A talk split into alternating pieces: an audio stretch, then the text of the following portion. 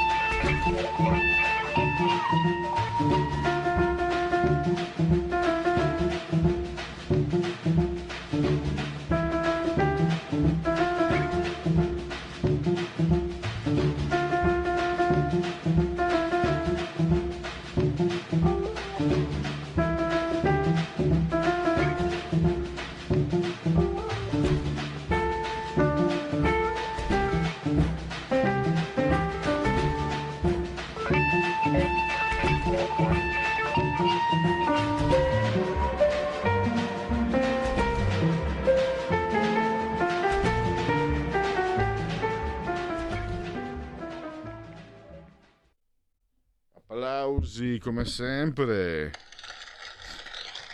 Per la sigla che vi viene offerta dal per il momento punto politico e oh, i mi mancano i fogli. Eh, allora vado vado all'impronta vado all'impronta.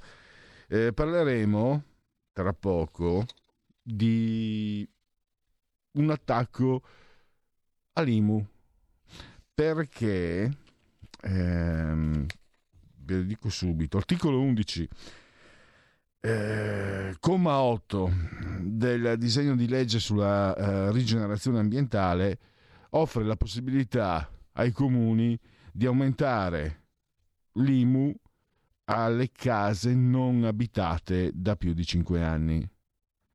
Ed è un salasso. Non solo eh, per quanto riguarda eh, la riforma la riforma fiscale, l'ostacolo sempre sono... Ah, questo provvedimento è stato inserito, eh, Pietro De Leo che avremo tra pochi secondi al telefono, è stato inserito dai, li chiamano i giallorossi, insomma, il PD più i grilletti, i grillini come li chiamo io. Non solo, sempre loro hanno opposto eh, il muro alla riforma eh, fiscale, vogliono che eh, vengano rivalutati gli estimi catastali, se si vuole la riforma dell'IRPEF, cioè della riforma dell'IRPEF. Quindi adesso vedremo i passaggi parlamentari. Ovviamente Lega, Forza Italia, eh, pur stando al governo con costoro, non ne vogliono sapere. Vedremo il passaggio in aula, perché eh, Letta è davvero, una volta l'ho sentita da boss, il carugnì da luratori. Eh, fa il buono, fa il bravo. Mh, mm, e, e, poi maestra, maestra, Pierluigi non vuole fare i compiti. Va subito dalla maestra, eh, anche, anche, se tu i compiti li hai fatti, ma lui deve fare così. Quindi provvedimenti che sono mm, oggettivamente dannosi per noi cittadini, ma sono anche una provocazione nei confronti di, degli alleati. Eh, vabbè, ma dopo lui può parlare di responsabilità. E chiudo ricordando l'appuntamento tra un'ora con Tony Capuozzo eh, parleremo di, di, un saggio sull'ambasciatore eh, Atanasio ucciso in Congo praticamente un anno fa, 22 febbraio eh, 2021.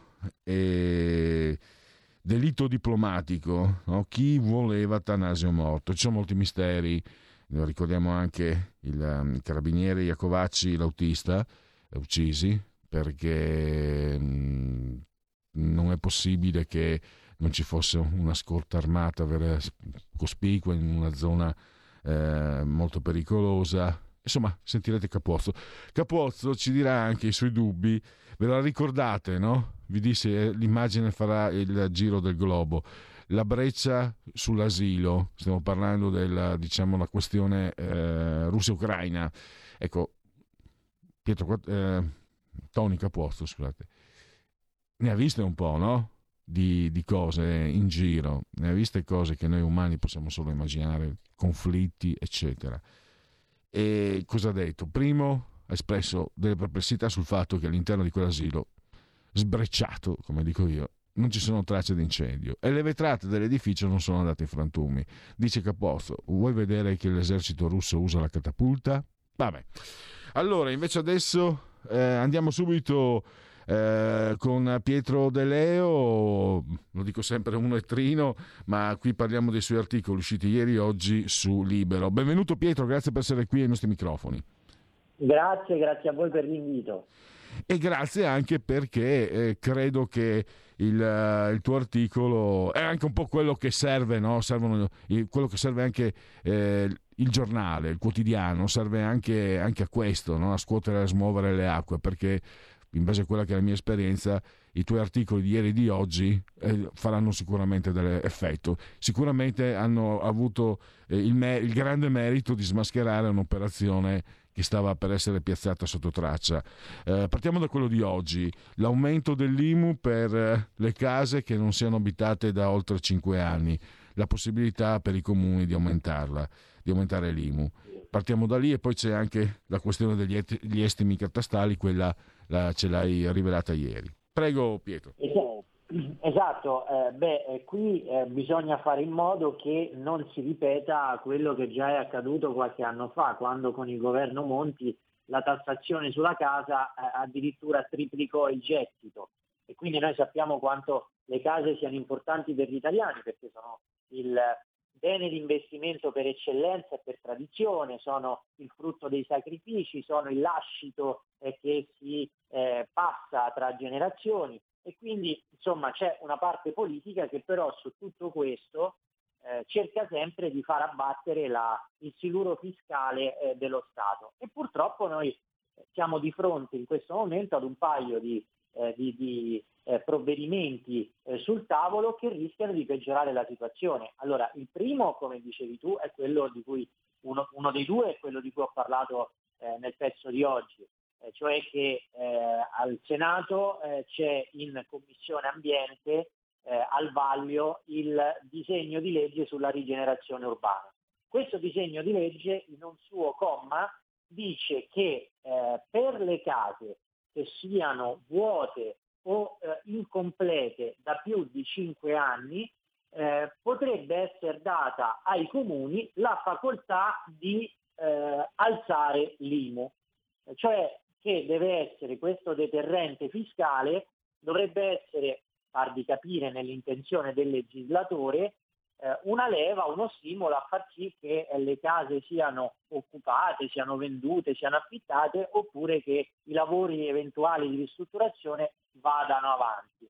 Però insomma qui bisogna calarsi eh, pienamente sulla realtà delle cose. Insomma noi sappiamo bene che se c'è una casa vuota o incompleta non è perché il, eh, il proprietario è pigro, ma perché c'è un contesto economico, sociale e spesso anche familiare che impedisce di farlo. Faccio degli esempi pratici. Muore il proprietario di casa, questa casa va a finire a eh, 3, 4, 5 figli che non si mettono d'accordo chi vuole vendere e chi no, e eccola là che la casa può rimanere anche eh, vuota per più di 5 anni e quindi utilizzare la ghigliottina oppure che ne so, una ristrutturazione che non va avanti, non può andare avanti per mille motivi, anche perché il committente dei lavori può trovarsi di fronte ad una fase di difficoltà economica che gli impedisce di proseguire i lavori.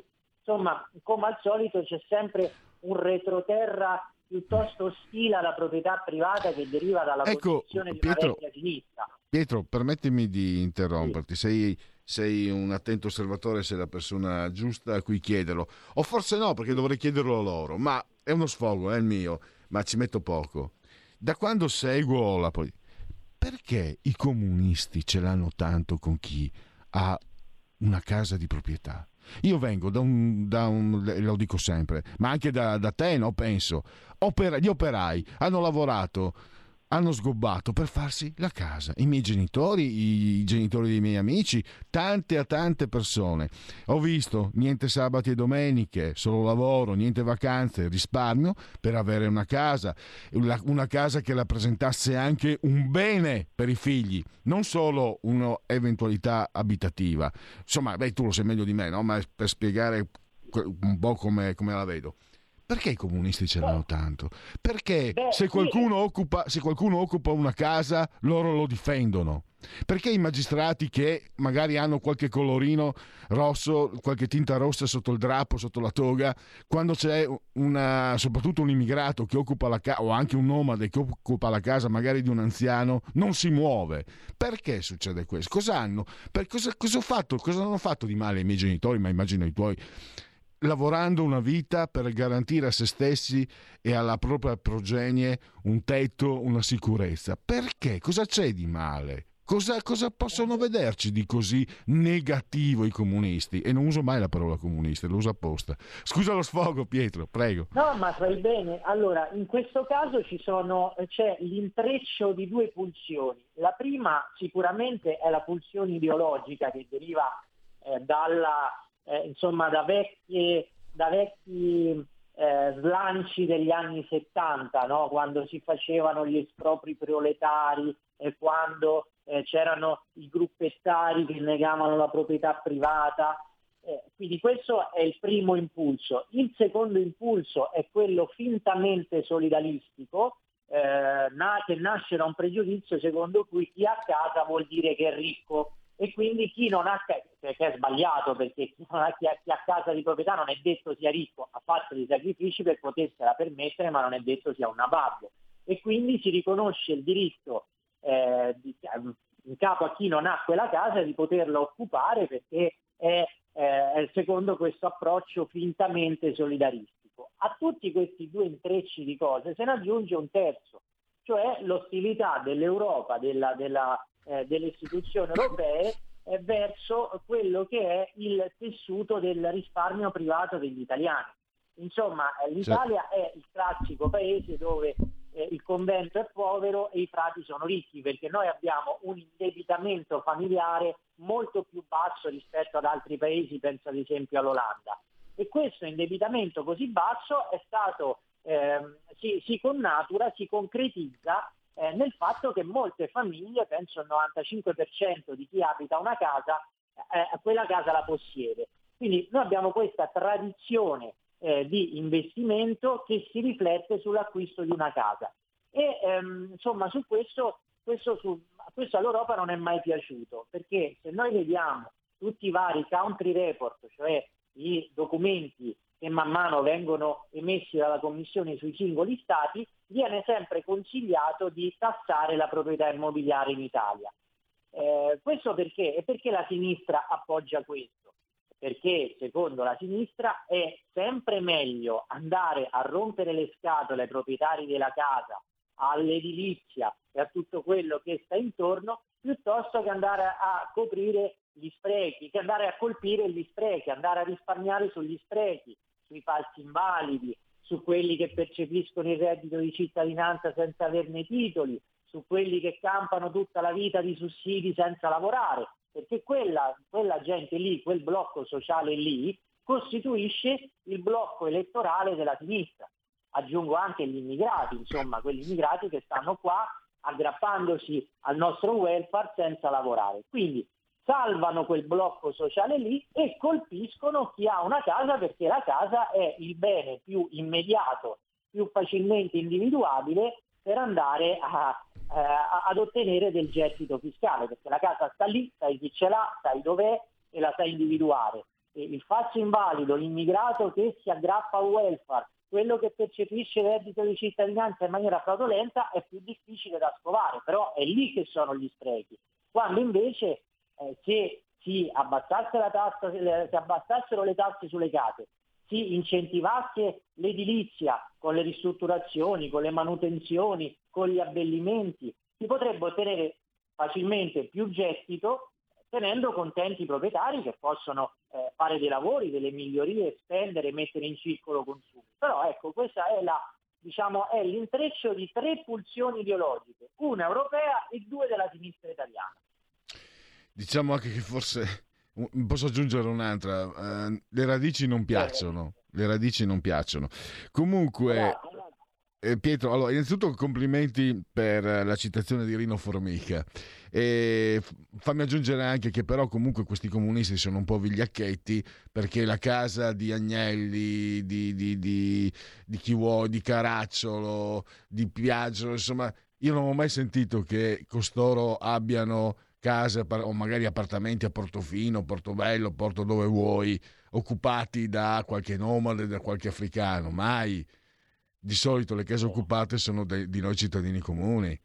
Eh, quindi, quindi fammi, dire che, fammi dire che, che, c'erano i comunisti di una volta eh, che andavano anche a mettere in gioco la propria vita. Questi comunisti qua sono dei vigliacchetti che oltre ad avere un'ideologia non condivisibile sono anche, a me sembrano, fammelo dire, a me sembrano umanamente proprio eh, persone di, di, di, di, scarsa cifra eh, complessiva. Beh, ma ma, ma, mica è un caso che la gente appena può non li vota. è vero, sì, hai ragione. Perfetto, tu la fotografia. E torniamo allora, eh, riprendiamo anche l'articolo di ieri, gli estimi catastali. Beh, rimaniamo sulla materia praticamente. Sì. Ci, sar- ci, sarà quindi, ci potrebbe essere anche lì un'altra salassata, eh, sempre chiaramente sulle tasche, ai danni delle tasche dei risparmiatori italiani.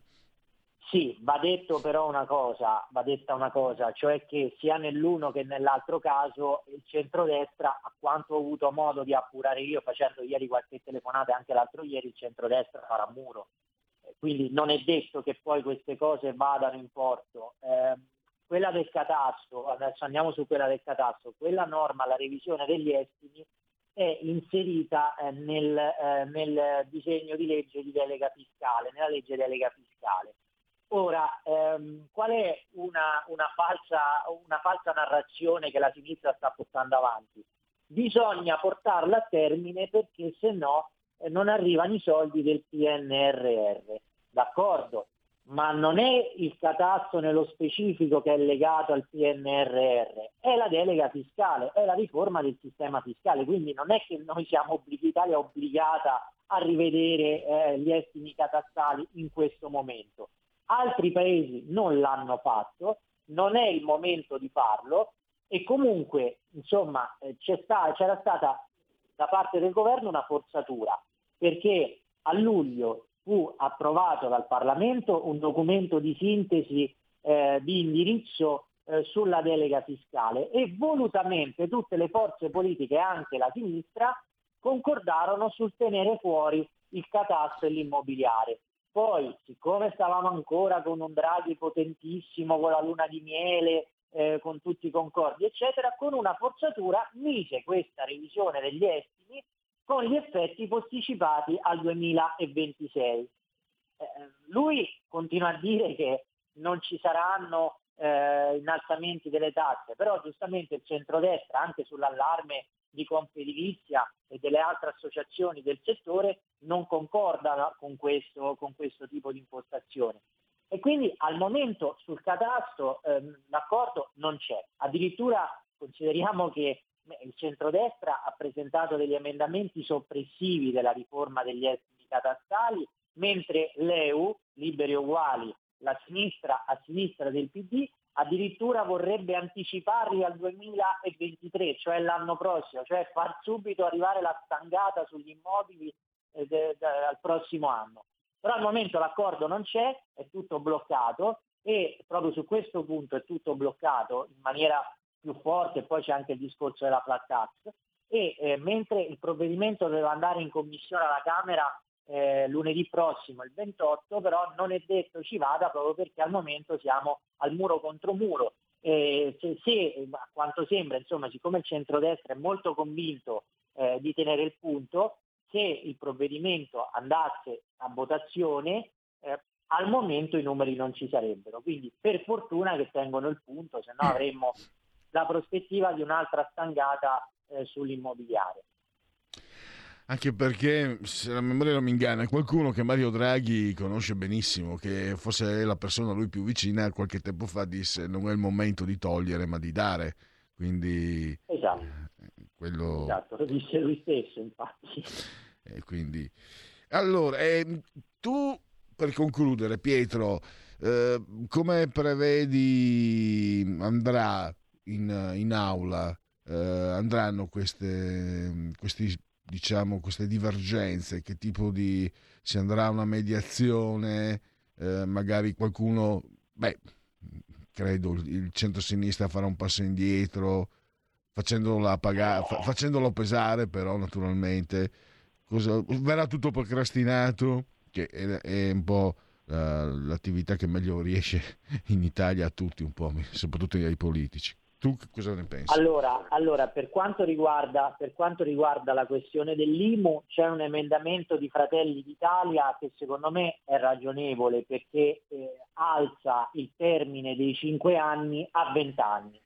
Ora è chiaro che eh, 5 anni è poco, però 20 anni potrebbe essere un termine ragionevole perché se una casa è vuota o incompleta da 20 anni, poi possono esserci anche dei problemi di deperimento, dei problemi che si riflettono un po' su tutto diciamo, su, su, su, anche sul plesso in cui, viene, eh, in, cui, in cui si colloca. Aspettiamo di capire poi quali sono gli emendamenti anche di Lega e Forza Italia, mi risulta ci siano, però secondo me sull'IMU è più facile trovare un accordo, eh, un, un, accordo diciamo così, eh, per un punto di equilibrio su quella che è una norma francamente vessatoria. E sul catasto il punto di equilibrio mi pare più difficile, quello o c'è o non c'è, perché tra l'altro insomma eh, il, eh, anche per dire rifletterne gli effetti nel 2026 che è in realtà tra quattro anni, non più, l'anno scorso era 5, adesso è 4, eh, non, è, non è che cambi tanto le cose perché chi vuol fare degli investimenti immobiliari a medio termine questa cosa la tiene in conto e ci pensa due volte prima di investire. Quindi quella o c'è o non c'è il Parlamento aveva tolto la, la riforma del catasto dalle sue, eh, dalle, da, dal, insomma, dal computo eh, della, della, delega fiscale e quindi la cosa più opportuna e più, più, adeguata e più rispettosa sarebbe seguire le indicazioni del Parlamento e toglierla. Poi insomma vedremo, sicuramente da questa cosa ci sarà un vincitore e un perdente tra il centrodestra e il centrosinistra. Vediamo chi sarà e io mi auguro per tutte le famiglie italiane e tutti i proprietari di casa che eh, sia per una rimozione di una riforma di cui adesso non c'è bisogno. E, allora siamo arrivati al termine. Ringrazio ancora Pietro De Leo, seguitelo su Libero, su, su, sul tempo, perché come avete capito ci dà delle, delle, dritte che sono importanti. Grazie e a risentirci grazie, presto. Grazie, buon proseguimento. Stai ascoltando Radio Libertà. La tua voce libera, senza filtri né censura. La tua radio.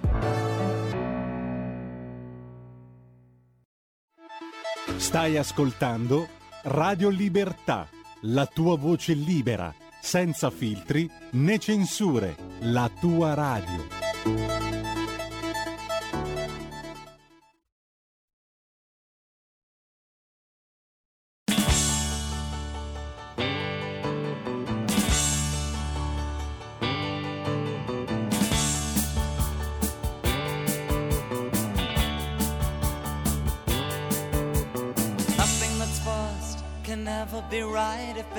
Doesn't come naturally, it.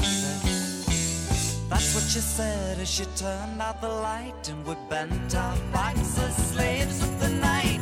She lowered her guard, showed me the scars she got from trying to fight.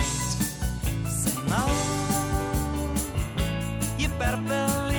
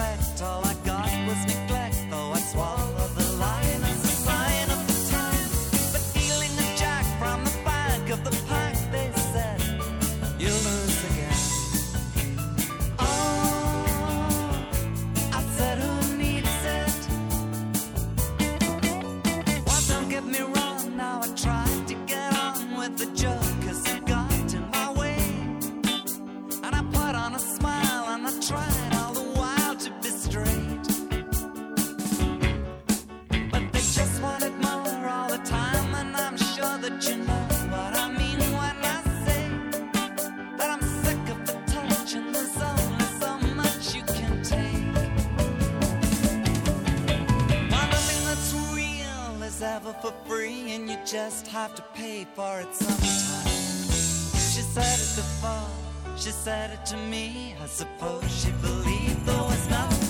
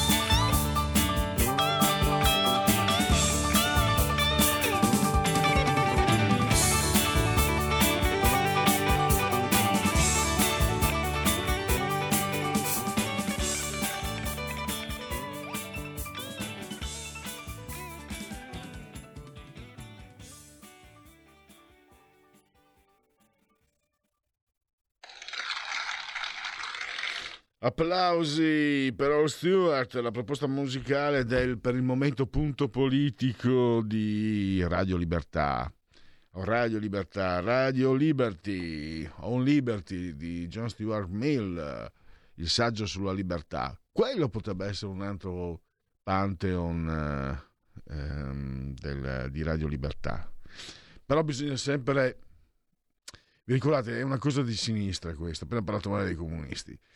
E secondo me bisogna un po' farla depositare, non come un po' il titolo della trasmissione, bisogna che esca eh, come appartenenza riconosciuta dall'esterno, perché a me piace dire, perché per me sono significativi. Giorgio Gaber, eh, così come significativo, dovevamo parlarne, significa- mi prendevano in giro quando cominciai a lavorare per la Padania, mi prendevano in giro i redattori della Padania perché io ho dentro l'articolo, quando parlavo, sgnaccavo sempre, sto parlando di 25 anni fa, sgnaccavo è anche brutto, ma l'ho detto apposta, sempre Pierpaolo Pasolini, un concetto, quello, perché avevo letto un po' di anni prima scritti corsari e mi aveva davvero colpito, era andato molto in profondità, molto in profondità. E forse anche la lettura degli scritti corsari ha comportato poi, anche se l'ho letto alla fine degli anni Ottanta, poi ha comportato un progressivo interesse verso la politica. Quindi è colpa di, di PPP, eh, non è colpa mia. Vi ho avvisato. Eh, questo anche per dire che chi, eh, diciamo, mh, segue la, le nostre attività anche sul profilo Facebook, Facebook avrà visto che era in previsione un, inter- un, un altro argomento, proprio Pierpaolo Pasolini. Per problemi di disponibilità, Luca Beatrice, lui che do- doveva intervenire sul eh, letterato prima di tutto, letterato. avuto, non è- è- all'ultimo momento è stato impossibilitato, dovremmo averlo eh, venerdì. Perché letterato? Perché a molti sfugge che eh, prima di tutto Pierpaolo Pasolini era un, un filologo straordinario, era allievo di Contini, un fuoriclasse, chi ha fatto lettere un po' di anni fa, credo che, e magari se le ha fatte meglio di me, anche, che non le ho finite, ho fatto poco.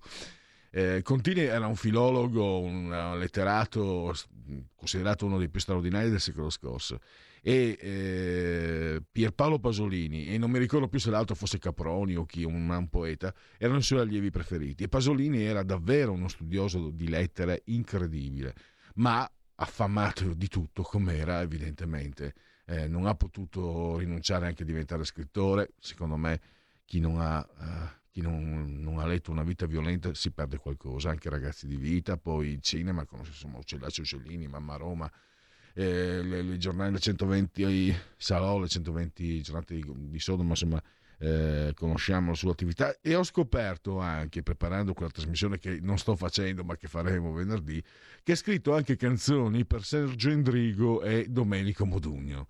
Quindi, poi poeta, eh, ha una cosa. Io sono nato nel paese sotto Casassa della Delizia, San Vito il Tagliamento, quindi aria di casa. Per anni insistevo, o insistivo, oddio, ho insistito sulla friulanità, in realtà è bolognese, eh, credo, lui, credo, addirittura che lui eh, tifasse il Bologna Calcio, quindi, però grazie alla mamma che, maestra, che, che, era Colussi di cognome, eh, il fatto di aver vissuto in Friuli naturalmente ha fatto sì che si innamorasse anche di questa parte che comunque fa, era componente della sua personalità e, anche della sua genetica, se si può dire, non è bello dirlo. E lui ricostruì, sciacquò i panni in tagliamento e ricostruì la lingua friulana che era conosciuta ed esistente dal 1100-1200, no? tant'è che Dante non vuole saperne del friulano che Fausto eruptant, no? dice Dante, è bravo, poi hai scelto la lingua di casa tua che è andata benissimo, è andata benissimo, è andata di lusso, grazie Dante. Eh, ma eh, grazie a Pierpaolo Pasolini eh, c'è anche poi la, la, la eh, Demute delle Lenghe Furlane eh, con il cugino Nico Naldini eccetera. Ha dato anche eh, dignità mh, mm, scientifica alla lingua furlana. Allora, scusate questa divagazione, ma quando si parla di Pierpaolo Pasolini, e dicevo Pierpaolo Pasolini potrebbe essere nel, nel Pantheon, però eh, gli, bisogna lavorare in modo che gli altri ti riconoscano, secondo me eh, la, la, cosa giusta è lavorare perché, affinché gli altri poi ti riconoscano il diritto di poter uh, indi, avere un Pantheon, altrimenti eh, significa solo mostrare l'ombelico, guardarsi l'ombelico. Allora, abbiamo un po' di cose. Prima di tutto, i convenevoli formulaici per ricordarvi che questa è Radio Libertà, che questo per il momento ancora è il punto politico, che insieme al sottoscritto c'è il grande Federico assiso sulla tolla di comando in regia tecnica, che entrambi siamo sospesi a 57 metri sopra il livello del mare, pensate un po', le temperature ci dicono, ci parlano di 25 gradi centigradi sopra lo zero, questa è la temperatura eh, interna, mentre esterna è 16, un assaggio di primavera. E il tutto succede nel quinto giorno di ventoso, mese del calendario repubblicano, per i gregoriani mancano 311 giorni alla fine. Abbraccio forte, forte, forte, forte alla signora Angela, alla signora Coltilde, alla signora Carmela che ci seguono, ci possono anche vedere del, per televisione, i canali sono 252 e 740. Poi un abbraccio, un saluto anche a chi... No, gli abbracci non comunque... Mm, l'abbraccio forte, forte, forte, forte è simbolico. Io odio abbracciare ed essere abbracciato, sia che non l'ho mai sopportato. Infatti, la, non mi è mai piaciuto quel, va molto qui a Milano, si vede che soffrite di solitudine, un abbraccio. Per salutare scrivo un abbraccio. A me proprio non piace per niente, ma questa è una cosa personale, probabilmente sbaglio io. Comunque, un uh, saluto a chi ci ascolta eh, cullato dall'agido suono digitale della Radio Dave. Lo sapete, grazie alle applicazioni, quelle iOS Android, ci potete seguire ovunque con smartphone, con uh, iPhone, con uh, tablet, mini tablet, iPad, mini iPad, Fire Television, Smart Television, uh, Fire TV, sempre la stessa. Alexa, accendi Radio Libertà, passaparola ve ne saremo riconoscenti, e poi anche su internet grazie a YouTube e al nostro portale. Non so se c'era un intervento di un ascoltatore, quindi la parola chi ce l'ha? Pronto? Pronto, ciao, sono Paolo da Verona. Ciao. E a proposito di Pagiolini, eh, volevo chiederti se puoi spiegarmi una cosa, perché um, giustamente all'inizio Pasolini mm, diciamo, era comunista, no? Poi però verso la fine, prima di essere ammazzato, eh, mi risulta che sia entrato in grave contrasto col Partito Comunista. E no. quindi per, non so per quali motivi. No, allora, lui era iscritto al Partito Comunista, poi eh, ebbe un processo per eh, molestie sessuali nei confronti dei minori e il Partito Comunista lo espulse. Poi lui però disse di continuare a sentirsi eh, comunista dalla parte dei comunisti e che comunque il PC era mm, l'opposizione, l'unica opposizione alla, all'egemonia democristiana. Ma eh, sempre di più si è allontanato dalle posizioni della, buru, della, buru, della burocrazia del PC. Si, si, si è sempre sentito più lontano la, la, sua forza, la forza di Pierpaolo Pasolini, cioè, è che a un certo punto era contestato sia dai fascisti che dai comunisti, è odiato e censurato dai democristiani. Sì, sì, il mio dubbio è che Pasolini abbia fatto la fine di Trotsky, nel senso che eh, chi si allontana dal Partito Comunista eh, viene considerato un traditore e quindi un fascista. Tu sai che... Eh, Paolo, troppi... posso interromperti? Beh, solo siccome questa cosa che dici purtroppo è, è, molto vera, io faccio sempre fatica a credersi, ma ho riscontri che è vera. Beh, sei stato comunista per caso, magari in un'altra tua vita, perché da fuori io non sono mai stato comunista, anche se non sono anticomunista, però da fuori quello che hai detto, magari a me sembrava fosse un po' esagerato, invece ho avuto riscontri. Quello che dici te, se eri comunista e non lo sei più, non te lo perdonano nella maniera più assoluta, sono feroci ricorda un po' l'Islam. Ah? Che, che, se abbandoni l'Islam non te lo perdonano. Eh, sai che questa è, una, eh, questa è una bella osservazione, giusta. I fondamentalismi, sì, è vero. Sì, sì, e, ma quello che volevo ricordare è che eh, tutti sappiamo che Trotsky era scappato in Messico e lì Stalin l'ha raggiunto e gli hanno dato una picconata nel cervello, no? Sì. E, però Trotsky, insieme a Lenin, era quello che aveva fatto la rivoluzione comunista in Russia, cioè non era l'ultimo, l'ultimo arrivato, no? Certo. Era uno dei due che aveva fatto la rivoluzione comunista in Russia. Poi è arrivato Stalin, che aveva un'altra idea di comunismo, e allora accusava Trotsky, io ho visto i manifesti dell'epoca, con tanto di svastica, di essere nazista e fascista, e quindi come nazista e fascista andava ammazzato. Quindi se tu non sei d'accordo con chi al momento comanda e ha la sua idea di comunismo, sei automaticamente fascista e vieni ammazzato, come nella resistenza che i, i, la resistenza comunista ammazzava chi era nella resistenza e non era comunista, insomma. Ciao. Sì, eh, grazie a Paolo, eh, tra l'altro mi, adesso mi viene in mente, mi ricordo, un, un, anziano militante della Lega, quando sono stato a Lega Pordenone, aveva i capelli corti e il pizzetto diceva che assomigliava un po' a Trotsky. Ecco, arriva, arriva a Stalin è terribile la picconata nel, nel cervello, è, un, un è, molto splatter ma anche storico, è vero. Grazie a Paolo. E manca solo da ricordare che l'umidità è al, è al eh, 36% e la pressione 1024 millibar. Non c'è altro da aggiungere per i convenevoli formulaici. Eh, ero arrivato al sito della radio. Questo mi permette di Radio Libertà, questo quindi mi permette di introdurre eh, quella che è la campagna abbonamenti di Radio Libertà.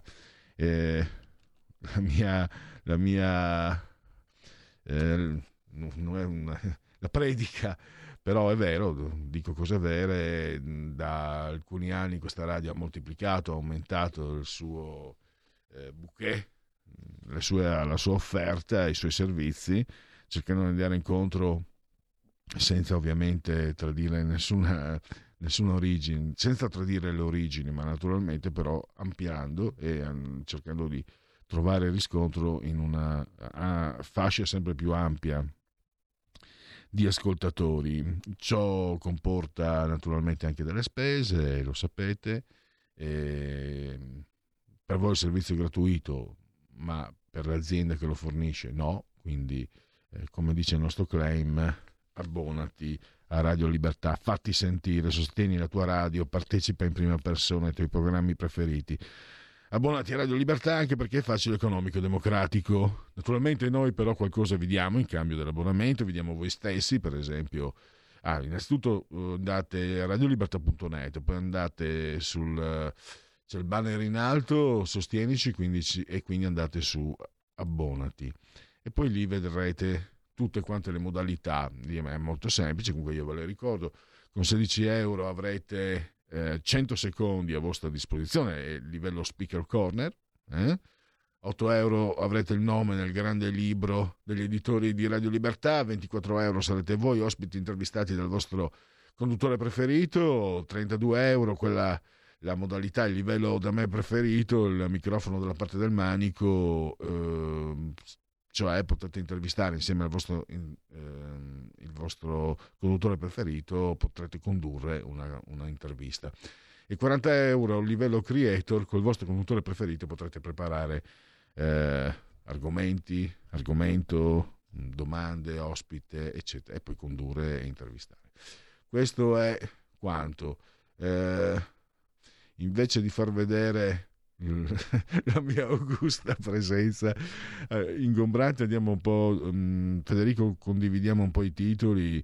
Eh, Corriere, Zelensky, vogliamo aderire a UE e NATO, Mosca sulle sanzioni, la risposta sarà dolorosa. Di Maio, margine per evitare la guerra si riduce. Eh, L'ANSA, apriamo l'ANSA, Zelensky a Putin, vogliamo aderire all'UE e alla NATO eh, Di Maio tra le 170 e 190 mila unità russe al confine. La crisi soffia sui prezzi del gas, Cingolani riunito comitato.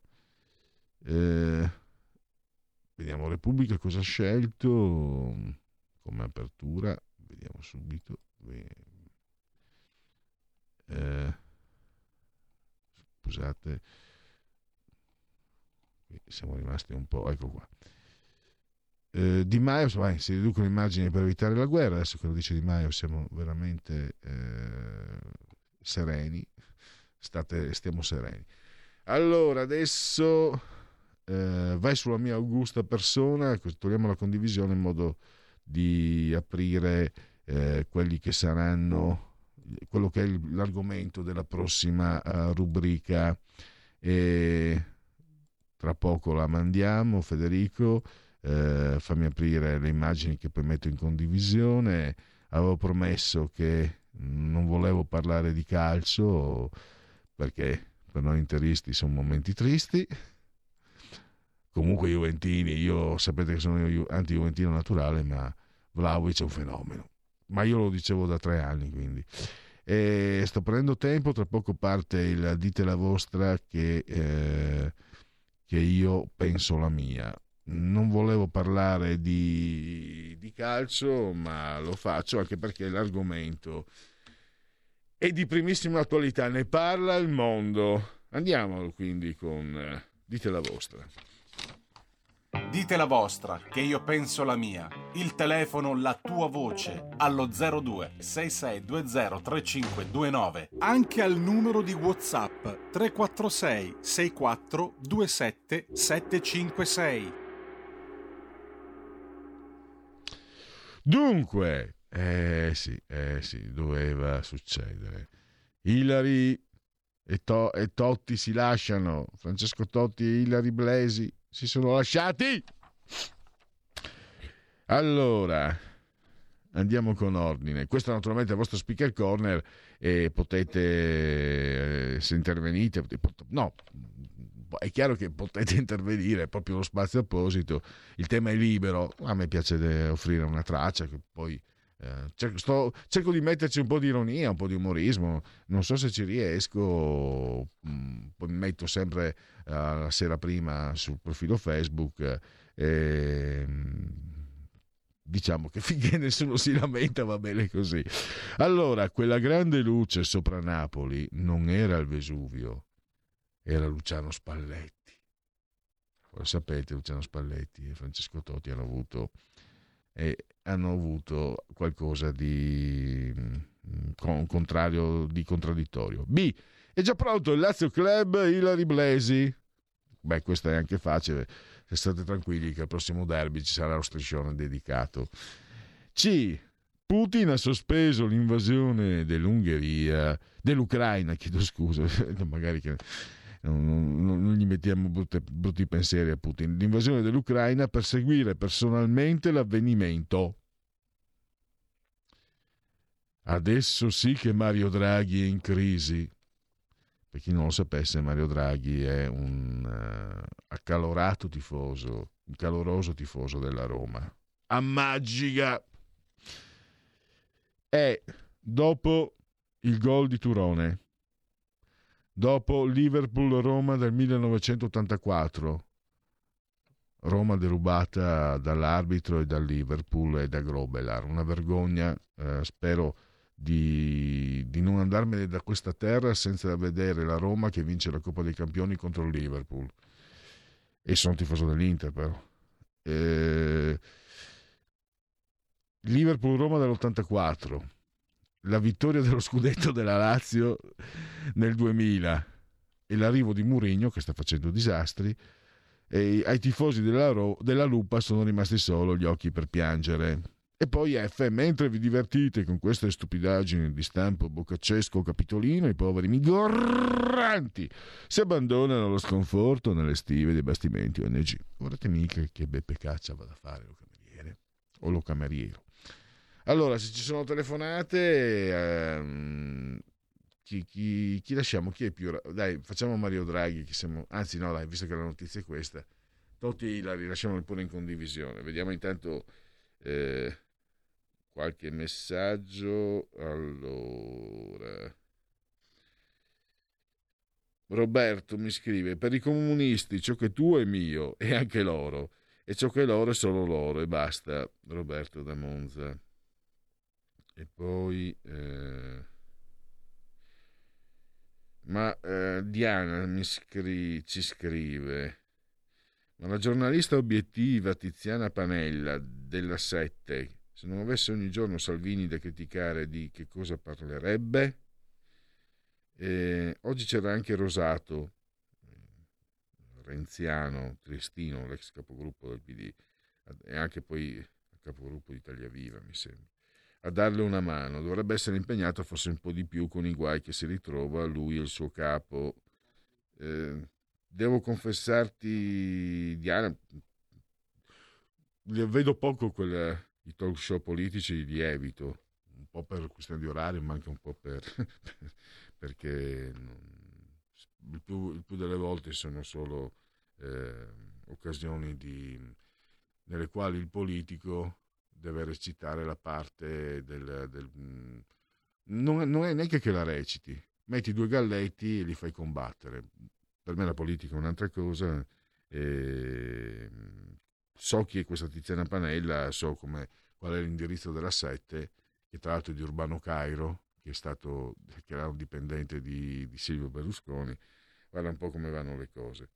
E grazie a Diana comunque per, segna- per aver segnalato quello che suo avviso, ma io non faccio fatica sicuramente a crederle, è eh, il solito sbilanciamento che si vede, che, um, al, quale, al, quale, assistiamo eh, nella comunicazione giornalistica italiana, radio, televisiva e anche di carta stampata. C'è una telefonata, pronto? Ciao Pellegrin, sono Marco da Mantova. Ciao.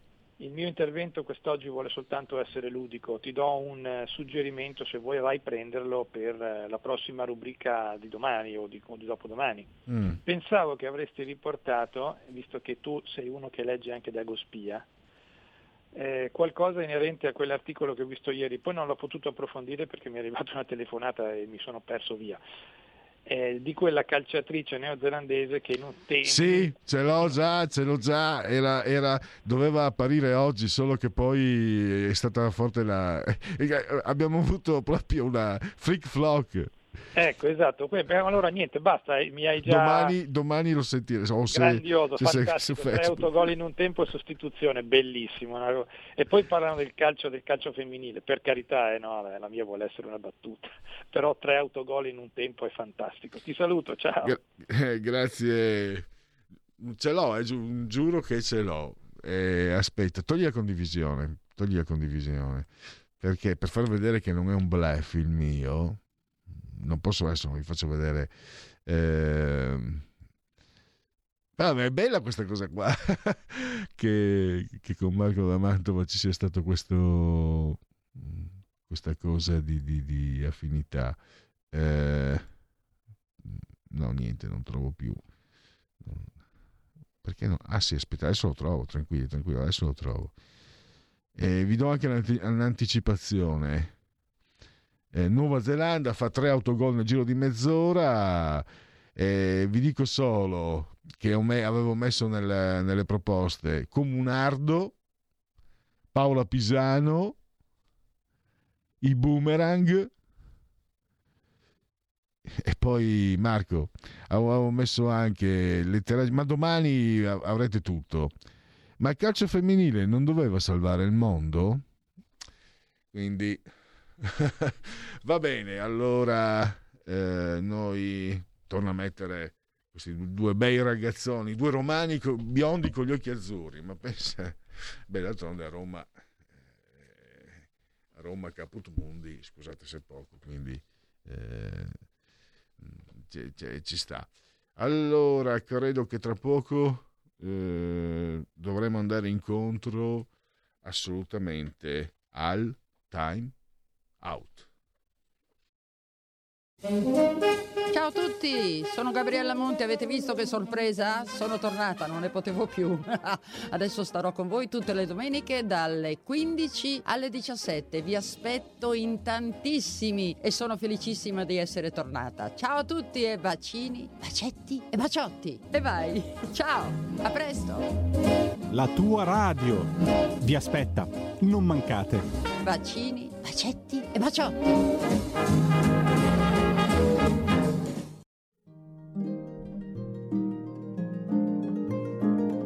Cari ascoltatori, vi ricordiamo che l'angolo della musica classica, condotto in studio da Auretta Pierotti Cei, cambia orario. Andrà in diretta ogni sabato a partire dalle 13. Appuntamento con la grande musica.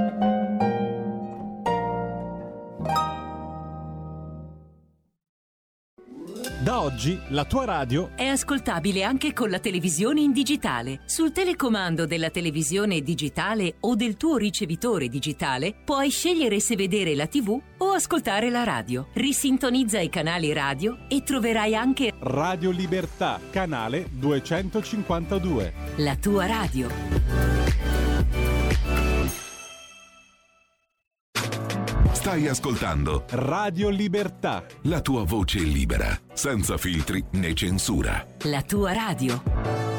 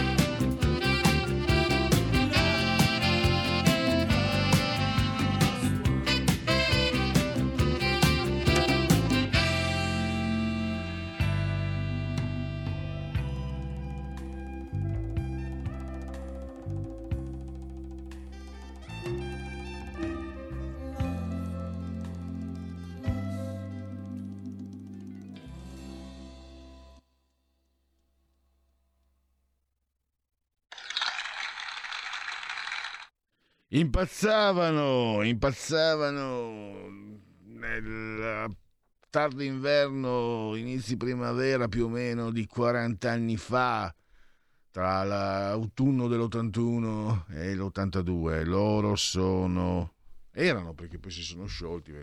Il frontman ha scelto la carriera da solista, gli Arcat 100, il taglio di capelli 100, che a quanto pare andava molto in voga nella Londra, singing Londra di quegli anni. Vabbè, nostalgia canaglia. Però il brano è bello, credo che il brano sia leggero, brioso, eh, il contrario di quello che ascolto io di solito, ma mi piacciono moltissimo. Allora, sempre Radio eh, Libertà con voi, tra poco affronteremo un, un argomento.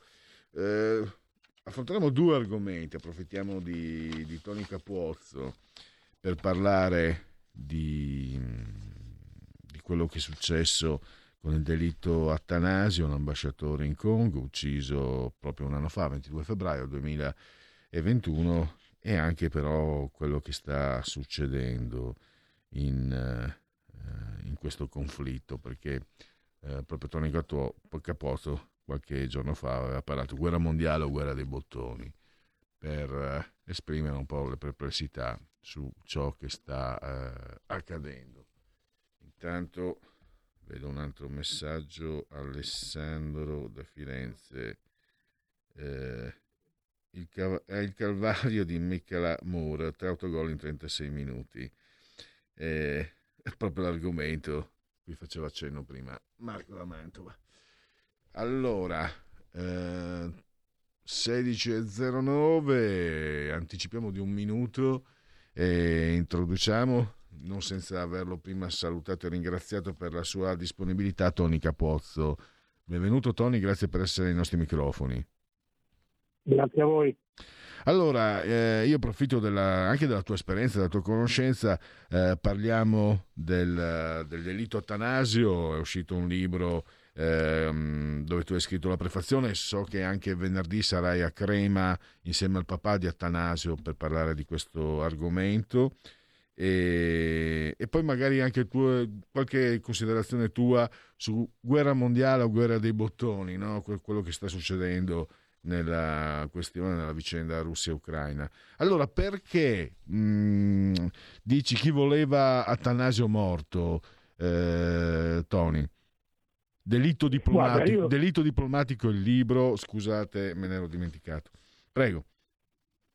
Guarda, io credo che, eh, naturalmente so benissimo che esistono eh, parti dell'Africa e del mondo anche dove la vita vale molto, molto poco e poi eh, morire con facilità purtroppo, che tu sia un cittadino qualunque, che tu sia un ambasciatore con tanto di immunità diplomatica.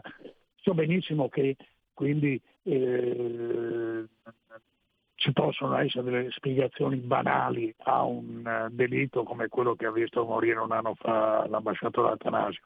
E però mi pare ci sono troppi elementi nella ricostruzione di quella, di quella morte che non mi convincono. Intanto al, eh, il numero di imprudenze gestite da chi doveva organizzare quel convoglio, vale a dire il PAM, quello che è il Fondo Alimentare Mondiale Alimentare, la grande agenzia delle Nazioni Unite, il numero di imprudenze è vistosissimo, insomma, avevano chiamato convoglio un corteo di sole due auto, entrambe non blindate, senza avvisare eh, le autorità né le forze stesse delle Nazioni Unite che avrebbero potuto organizzare una scorta e così via.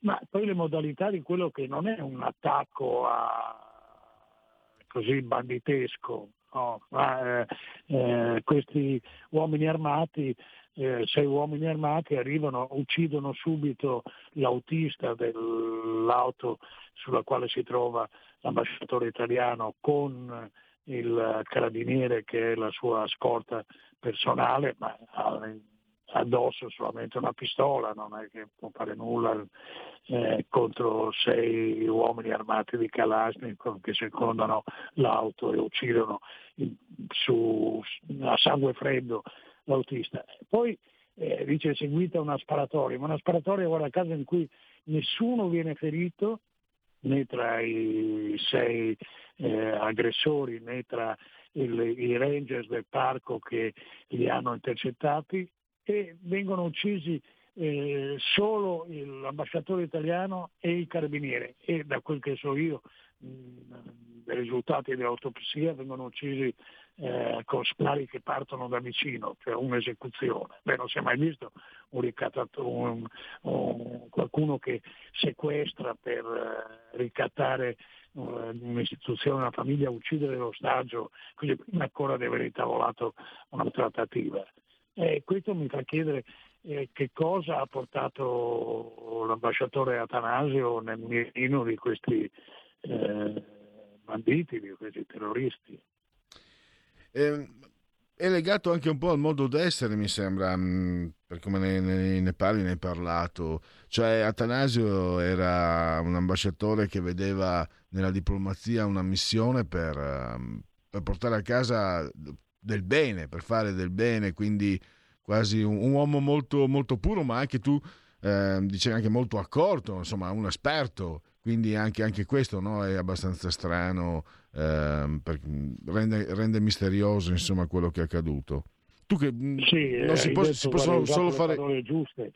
Eh, esperto perché non, non, era la prima destinazione complicata insomma, nella quale veniva inviato, non era ai, alla sua prima missione nelle parti eh, più tormentate del, della Repubblica Democratica del Congo. È usato il termine puro che è, un, è perfetto perché stiamo parlando di, di, di un giovane che è cresciuto nell'oratorio e che vedeva nel, nella missione diplomatica una missione appunto nel quale non solo rappresentare al meglio il suo paese ma fare eh, il più possibile gli interessi del, dei più poveri, dei, dei, più discriminati, aiutare i missionari. Ho sentito quello che hanno dichiarato alcuni missionari italiani che sono in Congo eh, nella commemorazione che si è tenuta in Brianza per ricordarlo e uno ha detto chi ce lo ridarà un ambasciatore così. Eh, io credo, una delle, delle, ipotesi che secondo me è che lui ha toccato degli interessi, insomma è vero che si uccide per molto poco in certi posti, ma ha toccato degli interessi presumibilmente persino nell'ambito del, io voglio chiamarla del, eh, perché dietro c'è un afflato misericordioso, ma sono anche valanghe di soldi, probabilmente nel, nel, nel flusso di denaro che teoricamente va a aiutare i più disperati e che spesso insomma, invece è anche occasione di, eh, per interessi predatori. Però credo che eh, lì andrebbe cercato una delle ragioni che possono avergli creato dei nemici. Mm, uno dei motivi per cui naturalmente mm, sorgono questi dubbi è anche il fatto che ci siano giornalisti eh, importanti, esperti seri come te, ma c'è anche Biloslavo e altri ancora che hanno scritto questo saggio no? del delitto diplomatico, la morte di Atanasio e, mm, e Iacovacci in Congo, il carabiniere che era, eh, che era di scorta. E poi non dimentichiamo nemmeno naturalmente Mustafa Milambo. La risposta della diplomazia italiana, la risposta ufficiale, istituzionale, secondo te, come la possiamo invece mh, mm, inquadrare? La risposta ufficiale è stata, diciamo, eh, nobile, nel senso che gli è stato riconosciuto post mortem un avanzamento di grado, che eh, il corso che viene dedicato alla formazione di nuovi diplomatici è stato intitolato a lui. Ecco, secondo me si è fatto poco nel, nel reclamare un'inchiesta approfondita, insomma si è molto celebrata la figura di Atanasio, giustamente, anche perché va ricordato, è un esempio anche per i nostri giovani, come si può fare, eh, si possono assumere ruoli istituzionali portando le, le, le, scarpe in ginnastica ai piedi, insomma, senza essere troppo paludati e troppo inamidati. Eh, però se, mh, mm, è sembrato quasi che, insomma, che un ambasciatore della Repubblica Italiana si può uccidere senza dover poi pagare il prezzo insomma, di aver mirato così in alto. Dal mio punto di vista mi aspettavo una, un maggior cattiveria da parte della Farnesina nell'arrivare ai nomi dei responsabili. Mm. Per il momento ci fermiamo su questo ricordando anche eh, l'appuntamento che dicevo prima è eh, l'ora precisa non lo so, so che al, al Teatro San Domenico di Crema, dopo, do, dopodomani ci sarai tu, altri, tra i quali anche il papà di Luca Atanasio. Sì, sarà mm, subito dopo cena, insomma, credo alle, alle 9 di sera, qualcosa del genere, non mi ricordo. E adesso... Bene, eh, quindi chi diciamo, ha la possibilità eh, è, stato, eh, è stato avvisato, è avvisato, quindi se volete approfondire questo tema e sentire Tony Capozzo. E Tony, io adesso ho messo in condivisione sul nostro profilo Facebook eh, le immagini, no? lo, lo, la, la, scuola sbrecciata in Ucraina. Tu hai espresso delle perplessità e credo che, non, che tu nella tua vita qualche, purtroppo, eh, ma qualche edificio bombardato lo hai visto da, di persona.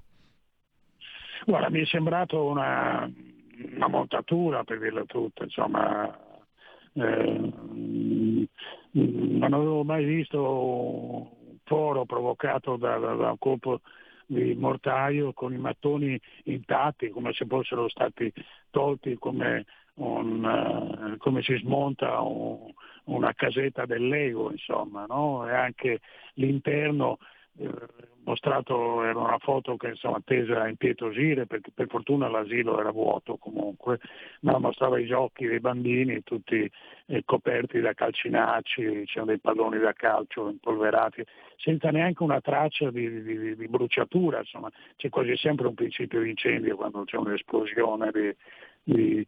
sembrava un, quei proiettili da esercitazione sparati senza la, la, componente esplosiva, insomma, dove c'è solo i danni provocati dall'urto di un oggetto metallico pesante che, che sfonda eh, un muro. E credo che eh, tutti noi sappiamo che insomma, le guerre sono sempre anche guerre di propaganda e che quello che stiamo vivendo è un, un conflitto che non ha bisogno necessariamente di, di tradursi in, uh, in, battaglie di carri armati gli uni contro gli altri. Gli spostamenti di truppa, le dichiarazioni diplomatiche eh, sono, sono, tutte parte di, di, di un conflitto eh, finora incruento, anche se come sempre ci sono delle vittime, no? due soldati da una parte, due civili dall'altra e, e, e come sempre insomma, le vittime eh, qualunque del, della fame, delle difficoltà, delle, delle paure, insomma come sempre i civili sono nella posizione più fragile in un conflitto. E credo che e, tra l'altro è venuto a luce solo quello che noi non tenevamo nel conto, no? sono qualcosa come otto anni che quel conflitto nella parte orientale dell'Ucraina è in corso. Va detto anche, questo non viene ricordato in generale dalla stampa, che eh, l'Ucraina di Kiev in torto perché gli accordi di Minsk 1 eh, prevedevano che al, eh, alle due zone secessioniste venisse concesso un, eh, un ampio regime di autonomia eh, cosa che non è stata fatta, adesso a Kiev dicono eh, ah ma quell'accordo l'avevamo firmato quando eravamo con l'acqua alla gola, sono passati otto anni, si sono rinforzati, adesso hanno le armi date dagli Stati Uniti e dalla Gran Bretagna, hanno il sostegno eh, dell'Occidente. Eh, credo però che eh, siamo di fronte a un conflitto, è come se improvvisamente eh, quello, una compagnia teatrale da oratorio di provincia continua eh, a recitare nello stesso teatro parrocchiale, ma in prima fila sono arrivati i critici teatrali di tutti i più grandi giornali, sono arrivate le televisioni, cioè sono di come se fosse una prima della scala. E adesso c'è l'attenzione del mondo perché è diventato un braccio di ferro mondiale, come conflitto in quei termini era purtroppo uno di quei conflitti dimenticati che da otto anni eh, tormentava quella zona. Sì, tu, a parte che tra altre cose avevi osservato anche della scuola, aggiungo che per esempio i, i vetri intatti, insomma, fa venire in mente una catapulta. E tu hai parlato proprio di guerra mondiale o guerra dei bottoni, ma pensi anche che possa essere, come dire, eh, Putin, che Putin stia in qualche modo facendo un braccio di ferro per capire o far capire quanta, quanto sia il suo peso in un momento di estrema debolezza, no? del, dell'Occidente. Ehm, non credo sia un luogo comune dire che gli Stati Uniti eh, sono in, in, chiarissima difficoltà e anche l'Europa economica, eh, sociale, politica e che quindi per lui sia come dire più quasi un'esibizione mostra i muscoli e fa vedere e vuole capire gli altri fino a che punto arrivano. Guarda, io credo che eh, una delle cose meno nobili insomma, quando si parla di politica estera è avere doppie morali. No? Noi, io penso che non si possa riproverare a Putin, che certo non è un, eh, il campione di una democrazia di tipo ateniese, no? ma quanti altri amici dell'Occidente eh, sono tutt'altro che campioni di democrazia. Non si possa riproverare a Putin di, una, di tentare una politica da eh, grande potenza no? da, eh, e non credo che sia del tutto infondata la richiesta eh, della Russia di non avere la Nato eh, sul, davanti al portone di casa. No? Eh, credo che noi italiani anche dobbiamo chiederci, la Nato è stata quella, il nostro ombrello, il nostro giubbotto antiproiettile negli anni della guerra fredda, ha svolto egregiamente il suo lavoro, ma scomparsa l'Unione Sovietica eh, è giusto chiedersi che senso ha la Nato, ma so, ancora di più chiedersi che senso ha spingere la Nato fino eh, sotto il naso eh, di Mosca, che cosa, in che cosa migliori le nostre vite. Io credo che eh, l'interesse dell'Italia e dell'Europa a questo punto sia di, eh, non sia quello di costruirsi nuovi nemici, e ancora meno quello di spingere la Russia all'abbraccio eh, con la CIA, ma credo sia quello di fare della Russia un interlocutore proficuo per entrambi, come lo è già sul piano del commercio, sul piano delle esportazioni, delle importazioni e, e credo che questa sia la, la, debba essere la bussola insomma, nel costruire i nostri rapporti con, con, uh, con la Russia. Eh, ov- ovviamente qui siamo, è, è, una strada in cui, eh, che si biforca, no? gli interessi degli Stati Uniti che sono un grande paese del quale è giusto essere amici, ma sono diversi dai nostri, perché solo il fatto che mh, se il gas russo non arriva o arriva di meno, viene rimpiazzato da eh, gas eh, liquefatto che viene dagli Stati Uniti, eh beh, dimostra degli interessi divergenti. Io credo che è un dovere di, di chi governa un paese certo tenere fede alle alleanze, ma interrogarsi sempre che sulle alleanze non vengano sacrificati i nostri interessi nazionali. Assolutamente, io direi che mm, per il momento possiamo concludere. Io ringrazio ancora per la sua disponibilità, per il suo intervento Tony Capuozzo e a risentirci a presto naturalmente. Grazie, ciao. Ciao. Stiamo andando verso il time out, se ci sono interventi da parte vostra. Ah, peccato non ho potuto girare, l'ho visto solo adesso. Bravo Tony, che fine ha fatto il camioncino con cui giravi l'Italia col tuo vecchio compagno? Ottimo servizio e utile. Scrive Maurizio. Eh, mi dispiace non ho fatto in tempo. Eh, non, non l'ho letto in tempo. Eh, vediamo intanto se ci sono aggiornamenti. Eh, scusami, eh, Federico, ti sto. No. All... Ah, vi ricordo dopo, non l'ho detto perché oggi è mm, comunque mercoledì ed è il giorno della rubrica di e con Alessio Musella le chiacchiere stanno a zero e con lui parleremo di le nuove frontiere reali del mondo virtuale, l'arte e la sua fruibilità nel nuovo futuro creato dalle tecnologie più moderne e avanzate. E magari anche qui, chi lo sa Federico, il metaverso potrebbe, eh, potrebbe riapparire. Eh, io ne approfitto, no, non riesco più ad approfittare. Eh, scusate solo un istante. Datemi Ecco qua.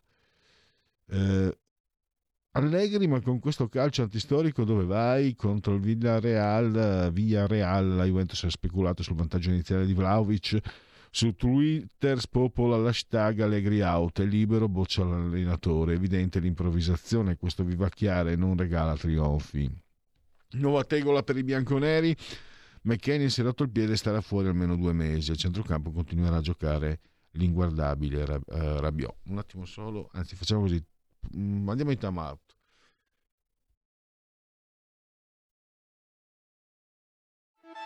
Stai ascoltando Radio Libertà, la tua voce libera, senza filtri né censure, la tua radio.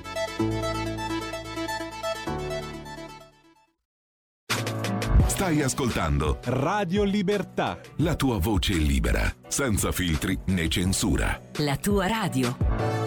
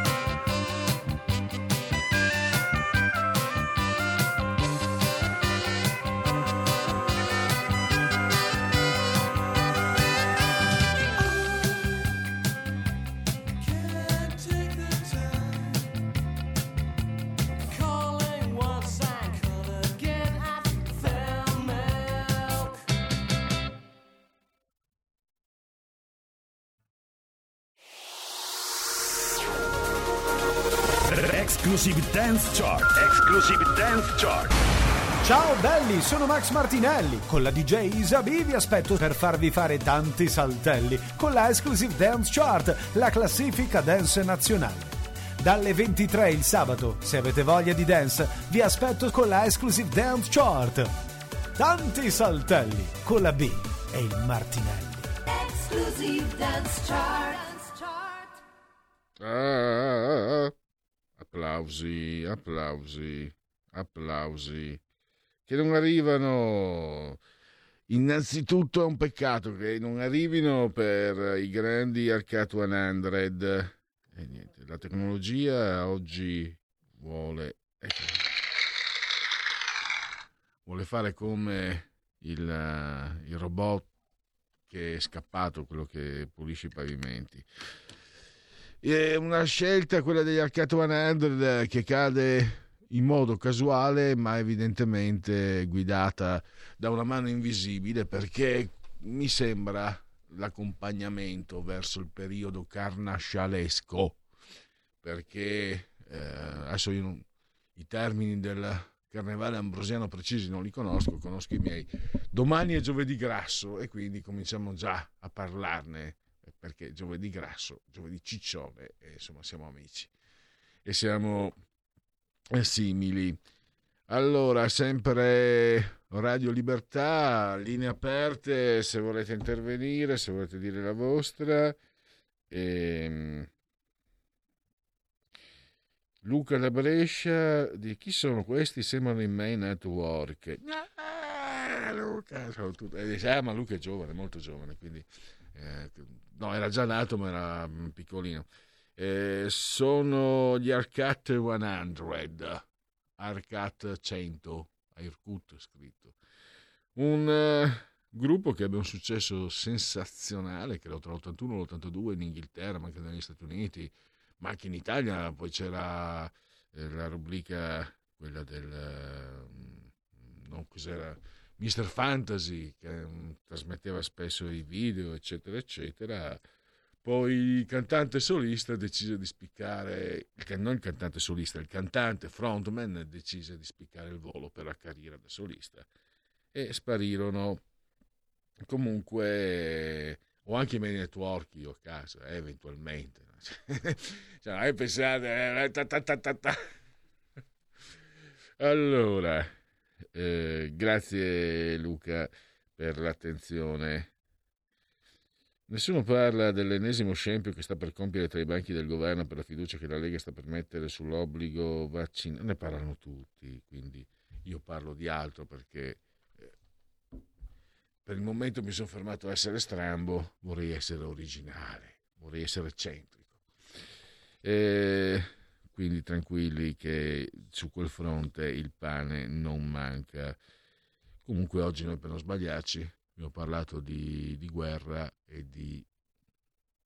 Eh, tutti che parlano di vaccino, Novax, obbligo vaccinale, eccetera, intanto quelli ti stavano sgnaccando, cercano di sgnaccarti l'aumento dell'IMU e quindi direi che forse bisogna anche un po' stare a cuorti su quelli che sono i canali che portano le nostre tasche.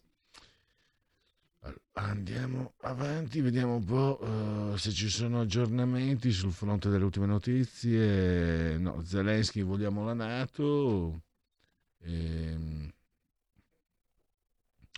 il governo ucraino attacca i nostri siti web, Mosca le sanzioni, la risposta sarà dolorosa. Eh, ancora non ci sono aggiornamenti.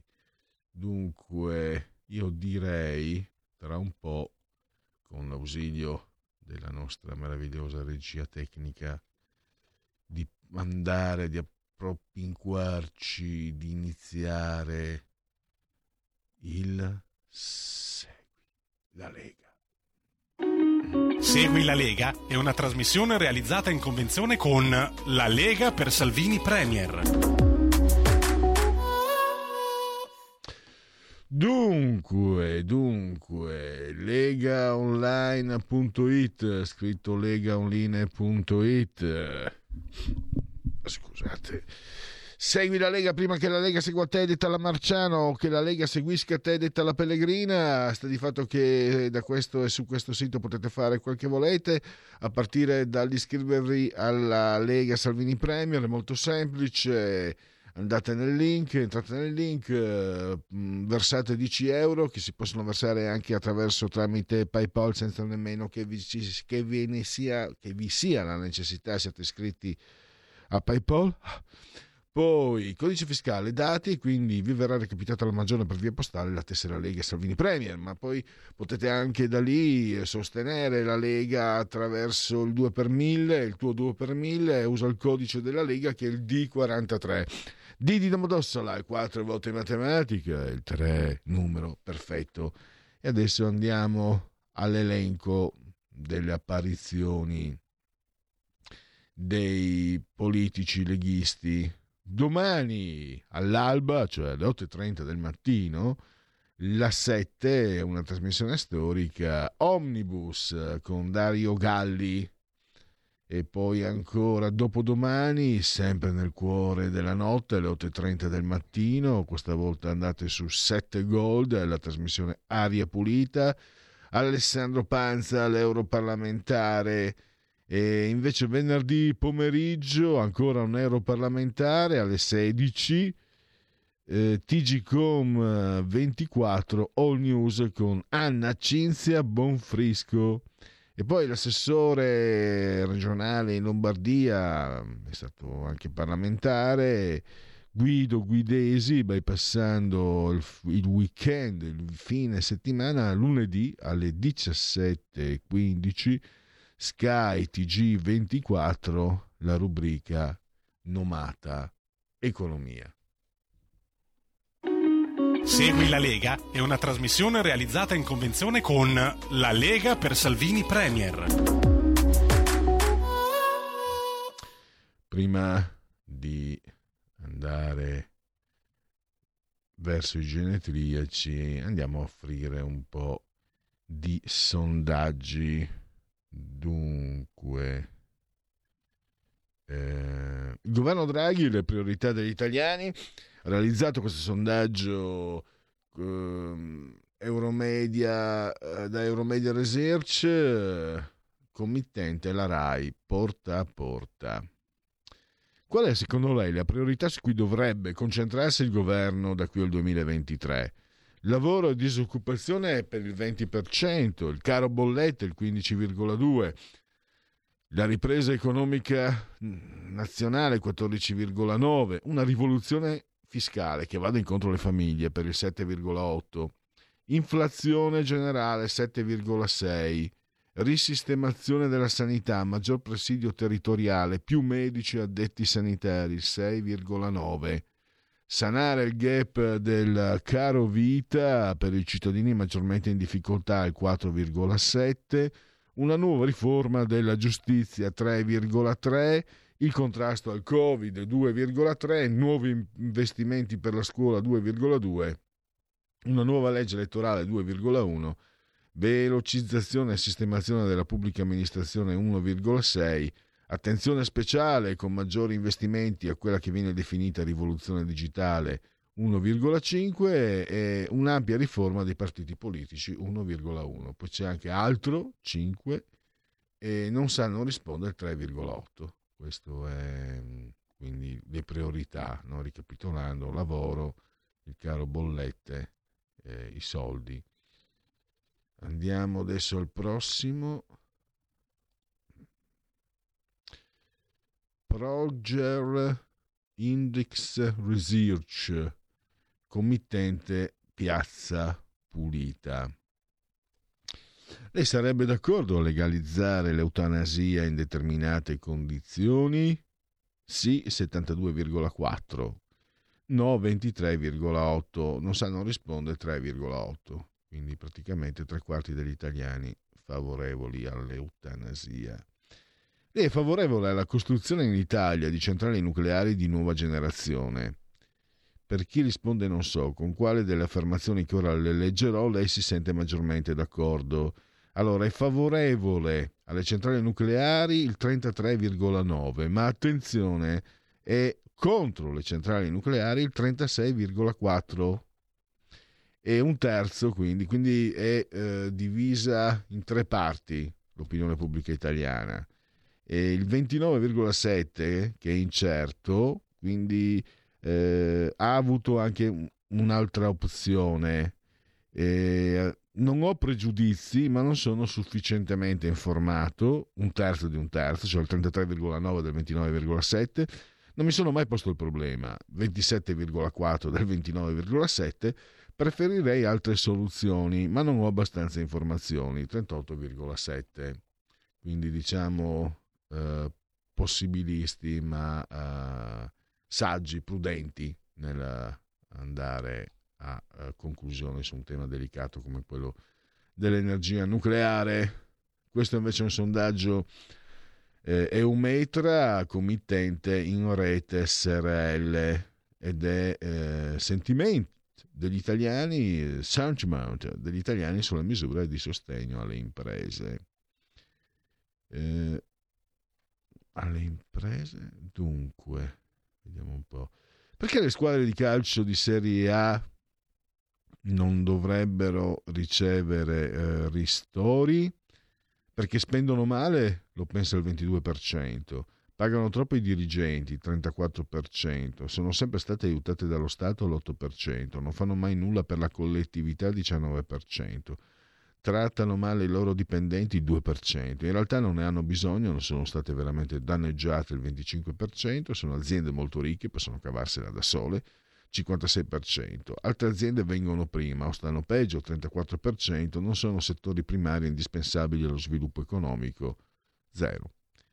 Quale fiducia hai per questa istituzione del Paese, governo, molta fiducia 14%, abbastanza fiducia 28%, quindi complessivamente 42% non ha fiducia, mentre il 58% non ne ha, quindi 22 ha poca fiducia, 36 addirittura non ha nessuna fiducia in questo governo.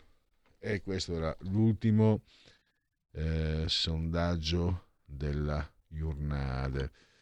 Vediamo ancora eh, prima di passare ai genetriaci se ci sono ecco qua Draghi al summit mediterraneo Ucraina non tolleriamo i soprusi dice il presidente del consiglio italiano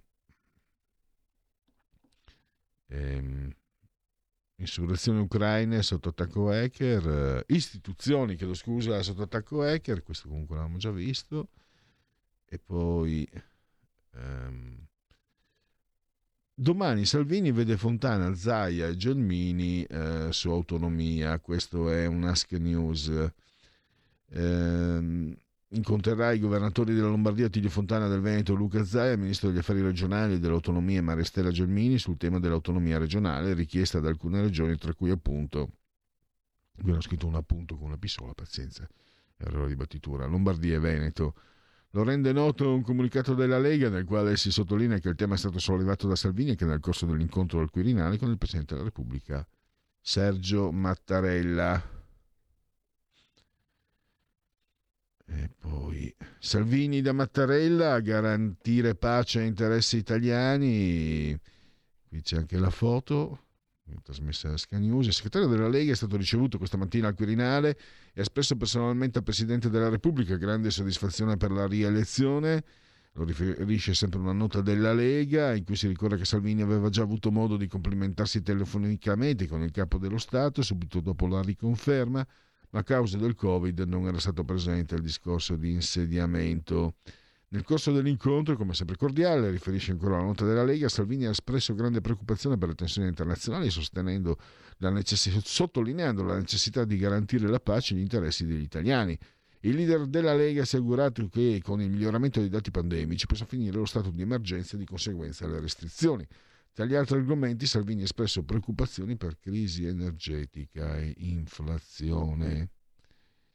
E questo, eh, vediamo, passaggio a Dago Spia, vediamo un po' se c'è qualche novità. Eh, vediamo. No, allora. Il segreto di Totti. È un po' di... ci ricolleghiamo al dite la vostra. A presentare Noemi Bocchi a Francesco Totti è stato Alex Nuccedelli, ex compagno di Antonella Mossetti, lo stesso che presentò Ilari Blasi, Blasi al Pupone nel 2001. PR Bodybuilder Nuccetelli organizza eventi in cui i calciatori possono chiacchierare amabilmente con modellatrici bonazze varie. Chi gioisce per la crisi tra Totti e Hillary? La mamma del capitano che non ha mai amato la nuora eh, quando i due si fidanzarono, disse al figlio: Ma che te metti una ballerina? Oh. E tremano i manager della RAI, quante teste salteranno quando saranno resi, nomi, eh, resi nomi coinvolti nell'inchiesta sugli appalti pilotati per i servizi di facchinaggio e manovalanza nei centri di produzione di Roma e Milano?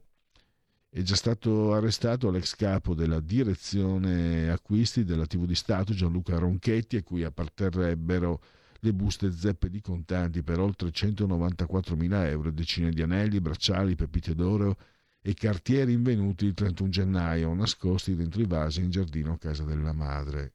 Questa è un'altra notizia che forse è stata messa un po' eh, ad abbondanza sotto il tappeto. E invece noi eh, non mettiamo nulla sotto il tappeto prima di far partire, però, è eh, appunto prima di far partire i genetriaci, eh, Alessandro da Firenze. Io ascolto solo musica metal di ogni genere, sottogenere. A lei piace il metal? Alessandro, con franchezza ti devo dire che non rientra tra i miei eh, generi, anche se io ogni tanto qualche bella solo di Eddie Van Halen me lo sparo, me lo sparo, però non... Eh, non, non sono riuscito a, a, a, farmelo entrare, a parte appunto i Van Halen.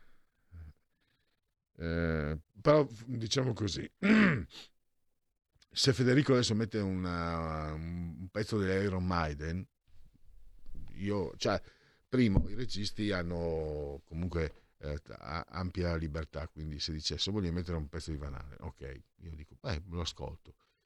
Se invece mi mettesse Eros Ramazzotti o quella roba, no, Paolo, Paolo Artucci, quella, mi toglierei la cuffia, cioè per carità lascio la libertà, cioè lascio, io non lascio un bel niente perché non ho, non ho nessuna autorità e forse nemmeno nessuna autorevolezza, quindi, mh, però la libertà di togliermi le cuffie me la prendo perché onestamente queste sono cose che cioè, se in casa mia per caso per sbaglio eh, fosse rimasta accesa la tv e ci fosse Ramazzotti o quell'altra quella che ha vinto anche l'Emmy per la musica latina eh? eh? Elisa no? no peggio molto peggio eh, mi vergognerei e abbasserei subito per- perché mh, non voglio che qualcuno pensi che io ascolto quelle cose lì. Allora, ancora complimenti a Mattarella, immancabili. Dopo aver espresso Salvini sui dubbi, cosa ha risposto Mattarella? Questo lo eh, chiede Maurizio, che saluto. C'è una telefonata prima di passare ai genetriaci. Pronto? Eccolo qua. Eccoci qua, ciao. Eh, ciao. Eh, no, niente, una, una considerazione.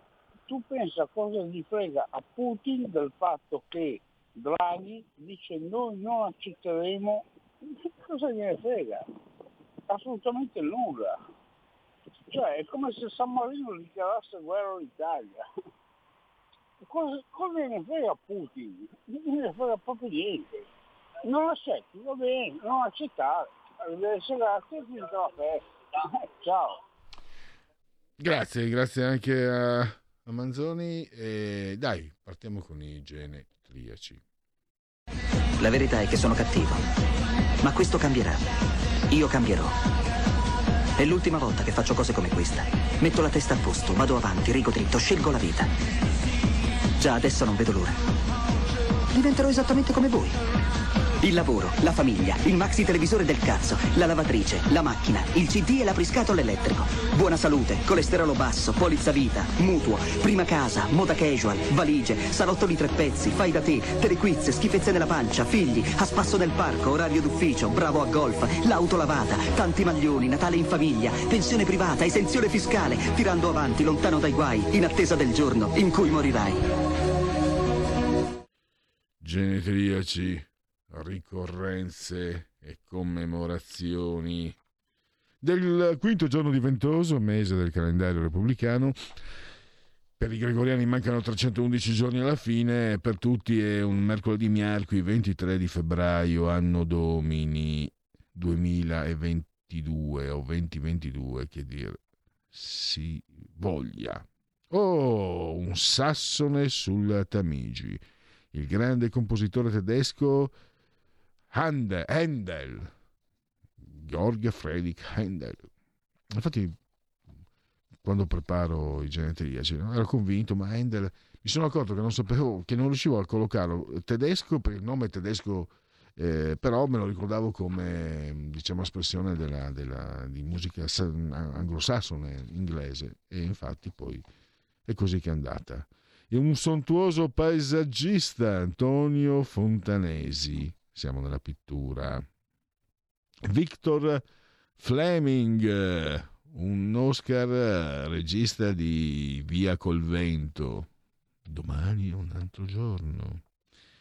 E poi Norman Torog, che ha vinto un Oscar. È stato regista di, di Ridolini, di musical con Fred Astaire, celeberrimo Il Balla con me. Poi, oh, ah, eh, un regista francese da me amato come Claude Sauté. Mm, Nelly e Messie Arnaud è un film bellissimo e poi anche Un cuore in inverno. Luca Goldoni mm, era mm, inviato dal Corriere della Sera, eh, cioè no, era adesso in pensione perché eh, oggi compie augurissimi a lui 94 anni, mh, penna eccellente, eccelsa, grande, insomma, scriveva benissimo, molto acuto, il pesce a mezz'acqua mi ricordo, e anche molto arguto, molto, lui è parmigiano mi sembra, però ha un bel senso dell'umorismo, no, però non c'entra, ha un bel senso dell'umorismo. E l'attrice Victoria Burgess, Burgess, in arte Linda Crystal, Marta Vittoria Burgess, Victoria Cannon Montoya in Ai confini dell'Arizona, come dimenticare. Nel mio personalissimo cartellino Rino Tommasi, Salvatore Tommasi, Rino Tommasi, Scaligero. Forse Jimmy Connors anziché il tennista avrebbe voluto fare il pugile.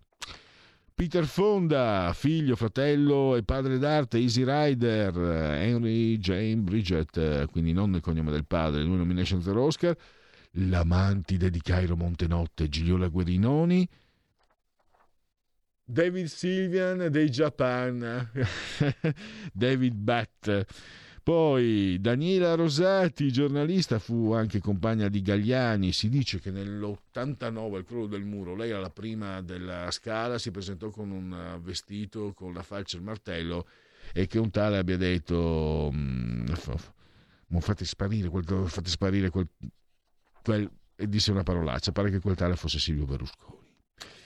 Poi Enzo Gambaro, giocatore di calcio, Milan, Sandoria, Parma, Napoli, adesso scherzo, no, era bravo ed è un opinionista molto seguito.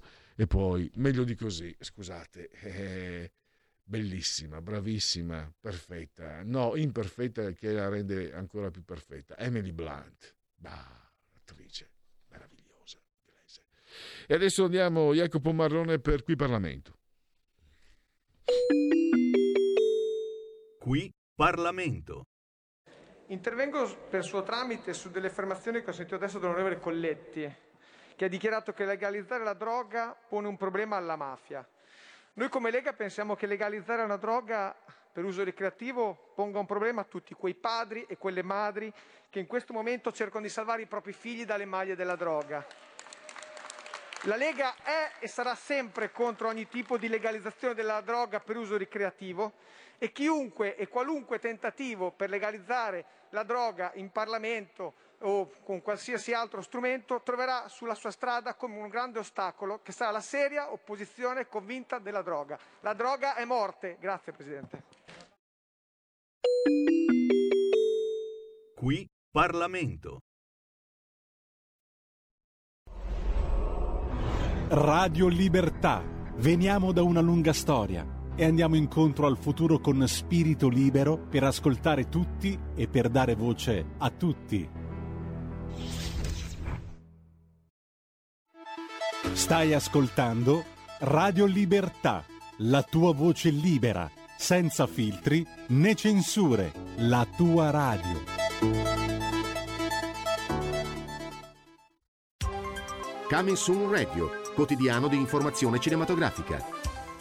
Gli occhi di Tammy Faye. Tammy Faye, che hai fatto? Ciao mamma, lui è Jim Baker, mio marito. Con Jessica Chastain ed Andrew Garfield. Jim predicherà e io canterò. Servire Dio non dovrebbe essere un'opportunità per fare soldi. Non stiamo facendo niente di male però. Gli occhi di Tammy Faye, al cinema.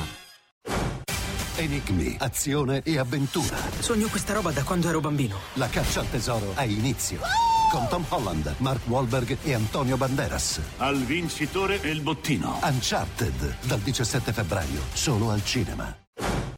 Assassinio sul Nilo. Vi presento Hercule Poirot, è il più grande detective vivente. A febbraio. Ho investigato su molti crimini, ma questo ha sconvolto la mia anima. L'assassinio è solo l'inizio. Quando hai molti soldi, nessuno ti è mai veramente amico. Assassinio sul Nilo, dal 10 febbraio al cinema. Se vuoi avere qualcosa di diverso, devi fare qualcosa di diverso. A San Valentino l'amore arriverà a tempo di musica. Io sposerò te. Jennifer Lawrence, Owen Wilson e Maluma. Chiamami se ti senti sola. Mi sento sola. Marry Me, sposami, dal 10 febbraio al cinema. Il tuo film di San Valentino.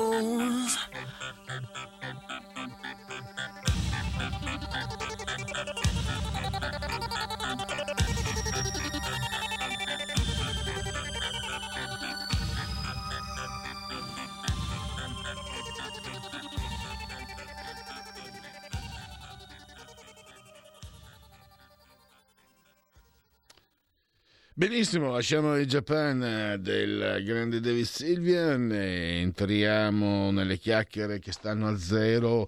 La rubrica di con eh, Alessio Musella, autore editore, lo abbiamo già in linea. Benvenuto Ciao. Alessio. Ciao. Allora, oggi le aff- mh, affrontiamo, diamo un'occhiata, uno sguardo alle nuove frontiere, frontiere reali però nel mondo virtuale, l'arte e la sua fruibilità nel nuovo futuro. Quindi Allora. a te la parola. Sì, allora, a parte il fatto che adesso mh, parlerò, allora, parlo di mh, realtà aumentata, il che significa, tu pensa che la prima volta che io sono entrato in contatto con la realtà aumentata era circa 15 anni fa. Erano le prime cose, no? le prime volte in cui uno riusciva a digitalizzare un'immagine e poi la, la poteva riposizionare all'interno di una fotografia o di un ambiente eh, in maniera virtuale dando la, la piena impressione che quell'oggetto fosse in quella casa, no? in quell'immagine. Ricordati che io facevo l'interior, per cui era un, qualcosa di molto interessante perché invece che prendere, come si faceva una volta, l'oggetto, il comò, eh, il letto e portarlo nell'ambiente per vedere se stava bene, questa realtà virtuale, questa aumentata, poteva aiutare sicuramente perché tu semplicemente facendo una foto tridimensionale dell'oggetto potevi posizionarlo all'interno della stanza e senza muovere il mondo capire se ti piaceva o se non ti piaceva. Poi un pochino si è assopita questa cosa qua e adesso invece parlando dell'arte funziona ancora tanto, nel senso che un conto è fare il, ehm, il, il tour, il virtual tour, no? il virtual tour che eh, molti, molti, dice, eh, molti galleristi sono ancora ancorati sotto certi punti di vista a il fatto ho una galleria, devono venire in galleria a vedere le cose, il che può essere anche vero, anche perché ricordatevi sempre, come ho sempre detto, l'arte comunque va toccata, va vista. Però in questo caso cosa succede? Se io sono a New York e voglio vedere una mostra, ti faccio l'esempio, sono qua, sai che abbiamo aperto mh, Andy Warhol la Forte dei Marmi, adesso tra l'altro nella stanza a piano terra ho aperto un'altra, un'altra mh, piccola mostra che si chiama Wow eh, collett- collettiva d'arte, per cui parlerò di questa piccola, con questa piccola stanza. Cosa succede? Se una persona vuole venire a vederla eh, e non è a Forte dei Marmi, io non devo avere il timore di dire non gli, posso- non gli faccio vedere troppo perché se no non viene a vederla, perché se uno è in zona viene a vederla, gli fa piacere, se uno è interessato. Però cosa succede? Se tu sei a Roma, se tu sei a New York, se tu sei ovunque e non hai la possibilità di e uno ti fa vedere tante foto o un video, quantomeno ti rendi conto di che cosa è successo e che cos'è. Per cui va bene per te che ti arricchisci personalmente a livello culturale, ma anche nei confronti degli artisti, perché secondo te un artista nel momento in cui tu dici no, devono venire a vedere la mostra qua in galleria e siccome non è, non è fruibile, non è accessibile o comunque ci sono delle problematiche per cui arrivano 100 persone, mentre invece se tu gli dai la possibilità di vederlo in maniera virtuale, la vedono 10.000 persone, l'artista che è più contento di che cosa? Eh beh. Però, però sembra, vedi, è un ragionamento logico che però molti ti dicono eh no perché sennò vedono troppo e poi non vengono a vedere la mostra, che è una cazzata pazzesca, ok? In più invece la realtà virtuale, la- per cui la, la aumentata, funziona tanto perché, perché tu entri appunto in questa stanza o nelle stanze che tu decidi di visitare, ti giri e ti muovi no? con dei cursori, ti avvicini all'opera, schiacci un pulsante, addirittura metti il link eh, relativo a a- all'opera d'arte che c'è, la puoi vedere in diverse dimensioni e poi parte fuori un, ehm, come si dice, un, un- o un articolo o un video che ti racconta l'arte. Per cui questo è fondamentale perché, a parte il fatto che i due anni di Covid un pochino hanno aiutato, come abbiamo detto tante volte, anche questo mondo a andare più verso il telematico, perché non potendole fare dal vivo, dal vero, eh, inevitabilmente o le fai vedere così oppure stavi chiuso. Però ancora adesso c'è della reticenza, no? per cui la gente non riesce a comprendere la differenza tra l'egoismo di voler far venire in galleria una persona impedendo a milioni di persone invece che non sarebbero mai venute in galleria di vedere una mostra. Capisci? Uno ti dice "Eh no, devi pagare il biglietto per andare agli uffici. Hai ragione.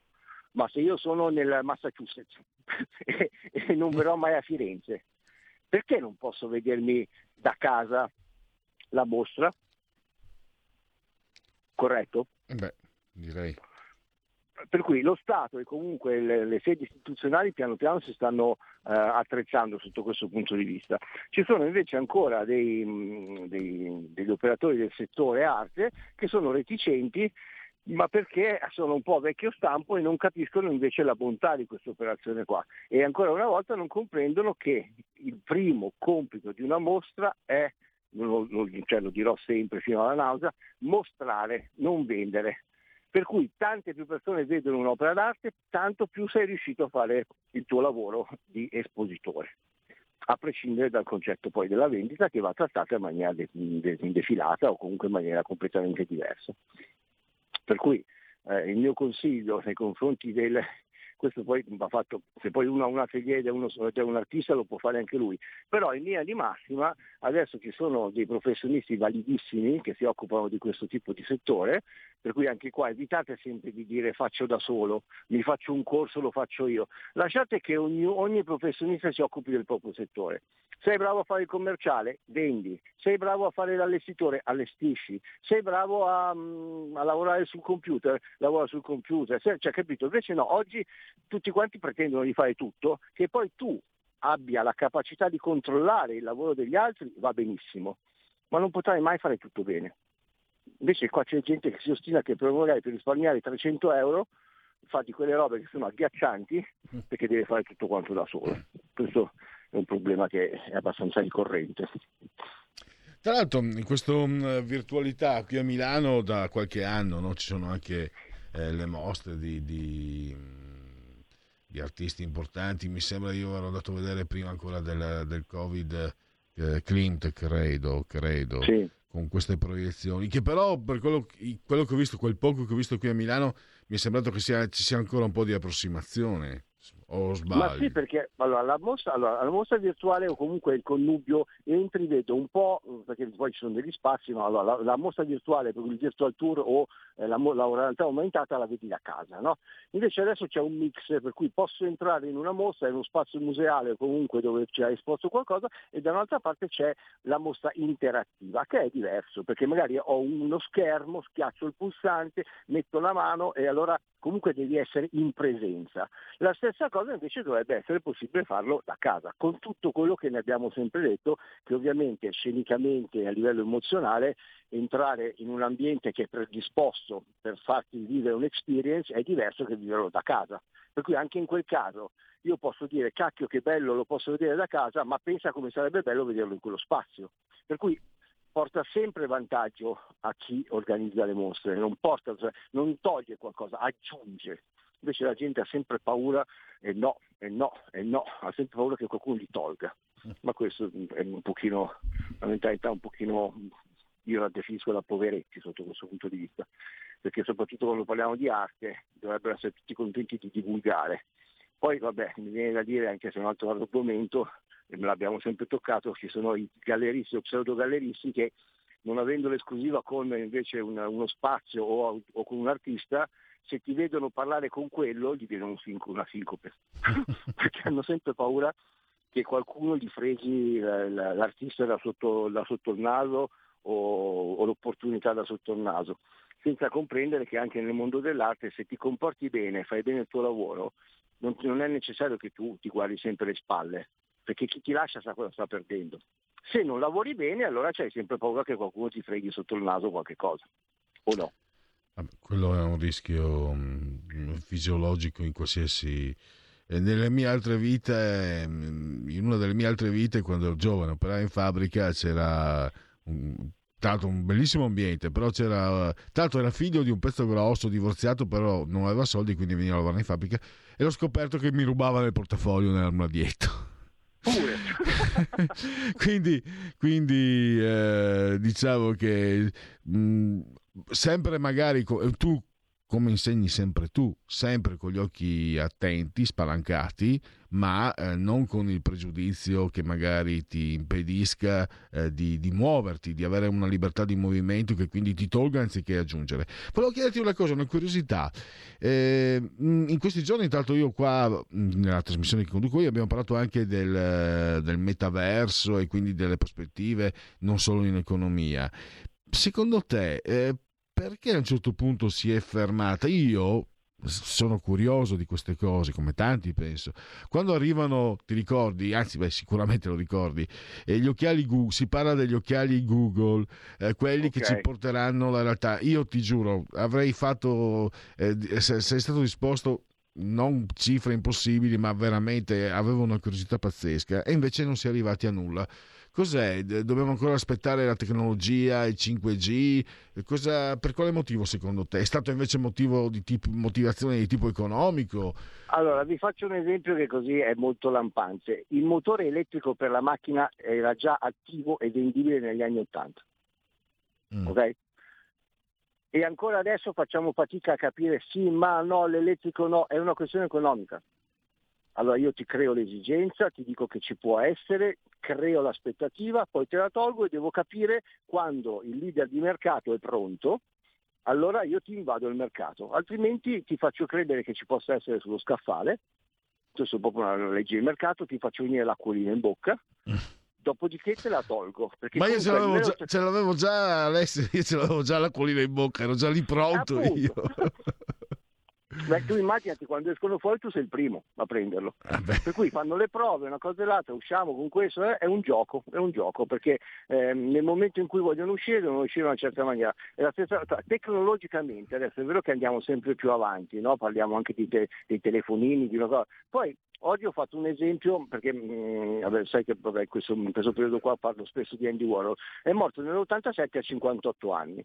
Io ho fatto una domanda provocatoria, no? Ho detto, ma con tutto quello che ha inventato lui, perché è stato il precursore di tutto, ma voi siete convinti che se non fosse morto a 58 anni nel 1987, per cui agli albori dei computer, ah, quando non c'erano i telefonini, quando non c'era internet, adesso avrebbe potuto dare qualcosa in più? Perché lui è quello che ha inventato format televisivi, ha inventato la, la digital art, ha inventato tutto. E se tu ci pensi dall'87 adesso, perché adesso parliamo di new pop o di persone che si rifanno alle cose che lui ha fatto negli anni 60? Capisci che c'è una un impoverimento di... È paradossale perché tutto quello che ha inventato lui, la tecnologia l'ha fatto diventare fruibile con un click, mentre lui l'ha fatto, l'ha fatto funzionare con la testa, con la, con la creatività e quant'altro. Per cui la tecnologia non ha fatto altro che anticipare o comunque agevolare quello che lui ha inventato. Ma se tu ci pensi, se io guardo le opere di Andy Warhol adesso e le faccio rifare adesso, cioè non c'è più stata una creatività, quello che manca a Andy Warhol è semplicemente forse l'aspetto performante, cioè la performance che, che a parte che la, Abramovic l'ha, l'ha- l'ha fatta, mh, è nata negli anni 70 per carità di Dio, però lui non si è mai cimentato in, in discorsi di performance. Ma a parte quello, per cui c'è un momento in cui hai fatto tutto e piano piano devi cercare di andare avanti per riuscire a vendere o a proporre qualche cosa che altrimenti potresti bruciare, no?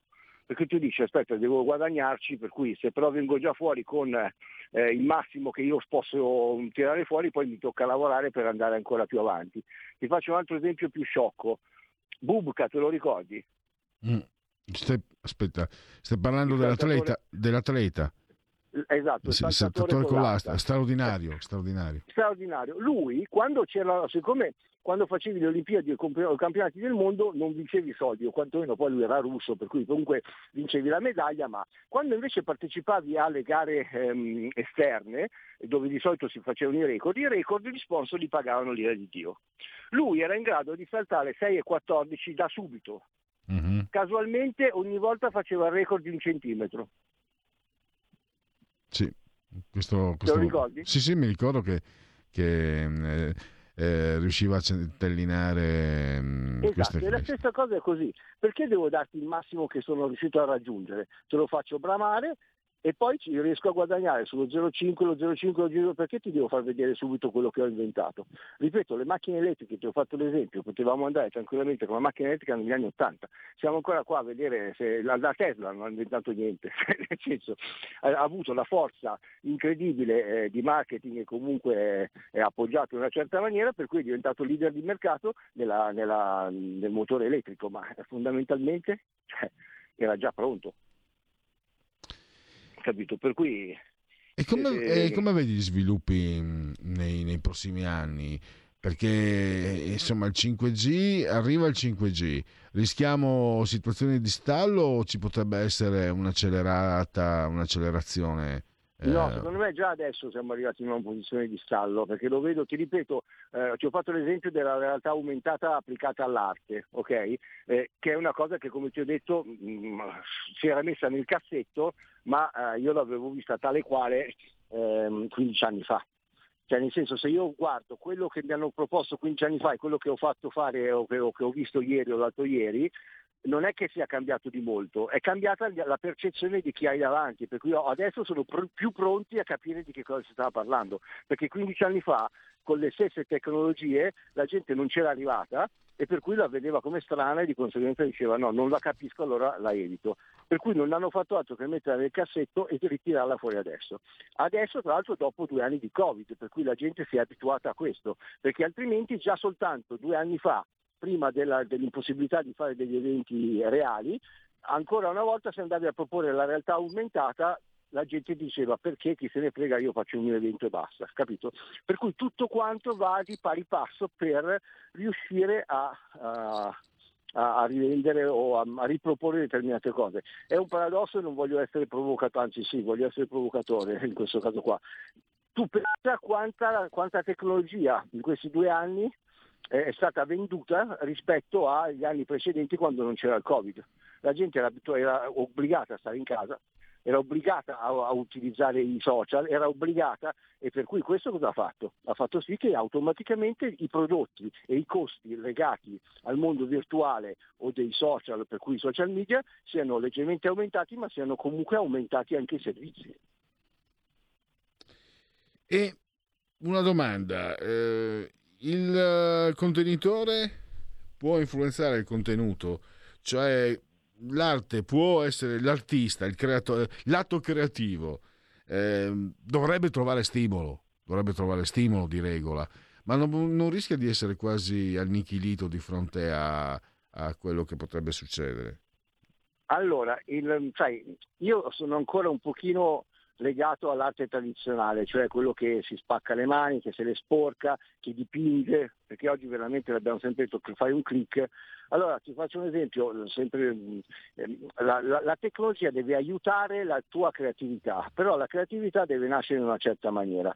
Per cui anche quando parliamo poi dei bitcoin o piuttosto che della, mm, della- della- della possibilità di vendere l'arte eh, digitale che non esiste, eh, poi magari mi sbaglio io, ma quella è una bolla speculativa che già adesso sta scendendo, perché se io mi voglio comprare un, un oggetto, lo voglio in casa, lo voglio toccare, c'è la- la- Salvador Mundi che è costato 430 milioni di dollari, ehm, che è l'opera di Leonardo da Vinci, ma ha voglia che tu mi dica che me lo vendi digitale piuttosto che io se la pago quella cifra la voglio a casa. Poi la tecnologia può aiutarti a farla vedere in tutti i modi, posso creare eh, un percorso interattivo eccezionale, posso... e allora va bene. La tecnologia deve essere al servizio dell'arte, non l'arte al servizio della tecnologia, perché altrimenti non andiamo da nessuna parte. Per cui prima crei e poi capisci come riuscire a farla diventare fruibile a tutti quanti o a rendere o a regalare un'experience grazie alla tua creatività, alla tua opera d'arte, ma non funziona al contrario. Per cui in questo caso secondo me il contenuto è la prima cosa quando parliamo di arte, dopodiché il contenitore lo puoi anche costruire intorno o serve per mettere in risalto il, ehm, il, il contenuto, il soggetto, perché altrimenti stiamo andando, cioè, se no cioè, l'arte non ha neanche più motivo di esistere se chiacchieriamo in questa maniera qua pensando che sia più importante il contenuto del, scusa, il contenitore del contenuto. Il contenitore per definizione contiene qualcosa e l'arte deve essere quel qualcosa. Eh, eh, no, è assolutamente incontro- incontrovertibile no, quello che dici. E, e, io parlavo proprio in senso di timore, cioè eh, il cambiamento che ci potrebbero, mh, che ci potrebbe mh, attendere, che non riguarda più a questo punto solo l'arte, ma anche l'essere umano in quanto tale.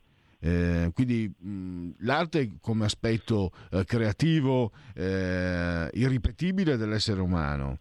Eh, però all'interno sempre comunque di una società fatta da uomini quindi eh, ti chiedevo una, su qualcosa di particolare, no, su, una, su, un determinato aspetto, la reazione di un, di, un, di un, determinato ambito come l'arte nei confronti della nuova tecnologia all'interno comunque di un sistema che eh, in ogni caso dovrà eh, dovrà affrontare, dovrà fare i conti con... Già adesso insomma si notano tanti cambiamenti di tipo anche um, antropologici no? nella comunicazione, i social eccetera eccetera e da quel che ho capito il 5G potrebbe portarci davvero eh, molto molto lontano, volevo chiederti nello specifico. Ecco, eh, mi, mi, mi, viene proprio anche questa, questa paura, non, eh, l'arte potrebbe non essere più se stessa, potrebbe non essere più quella di prima, potremmo perderla.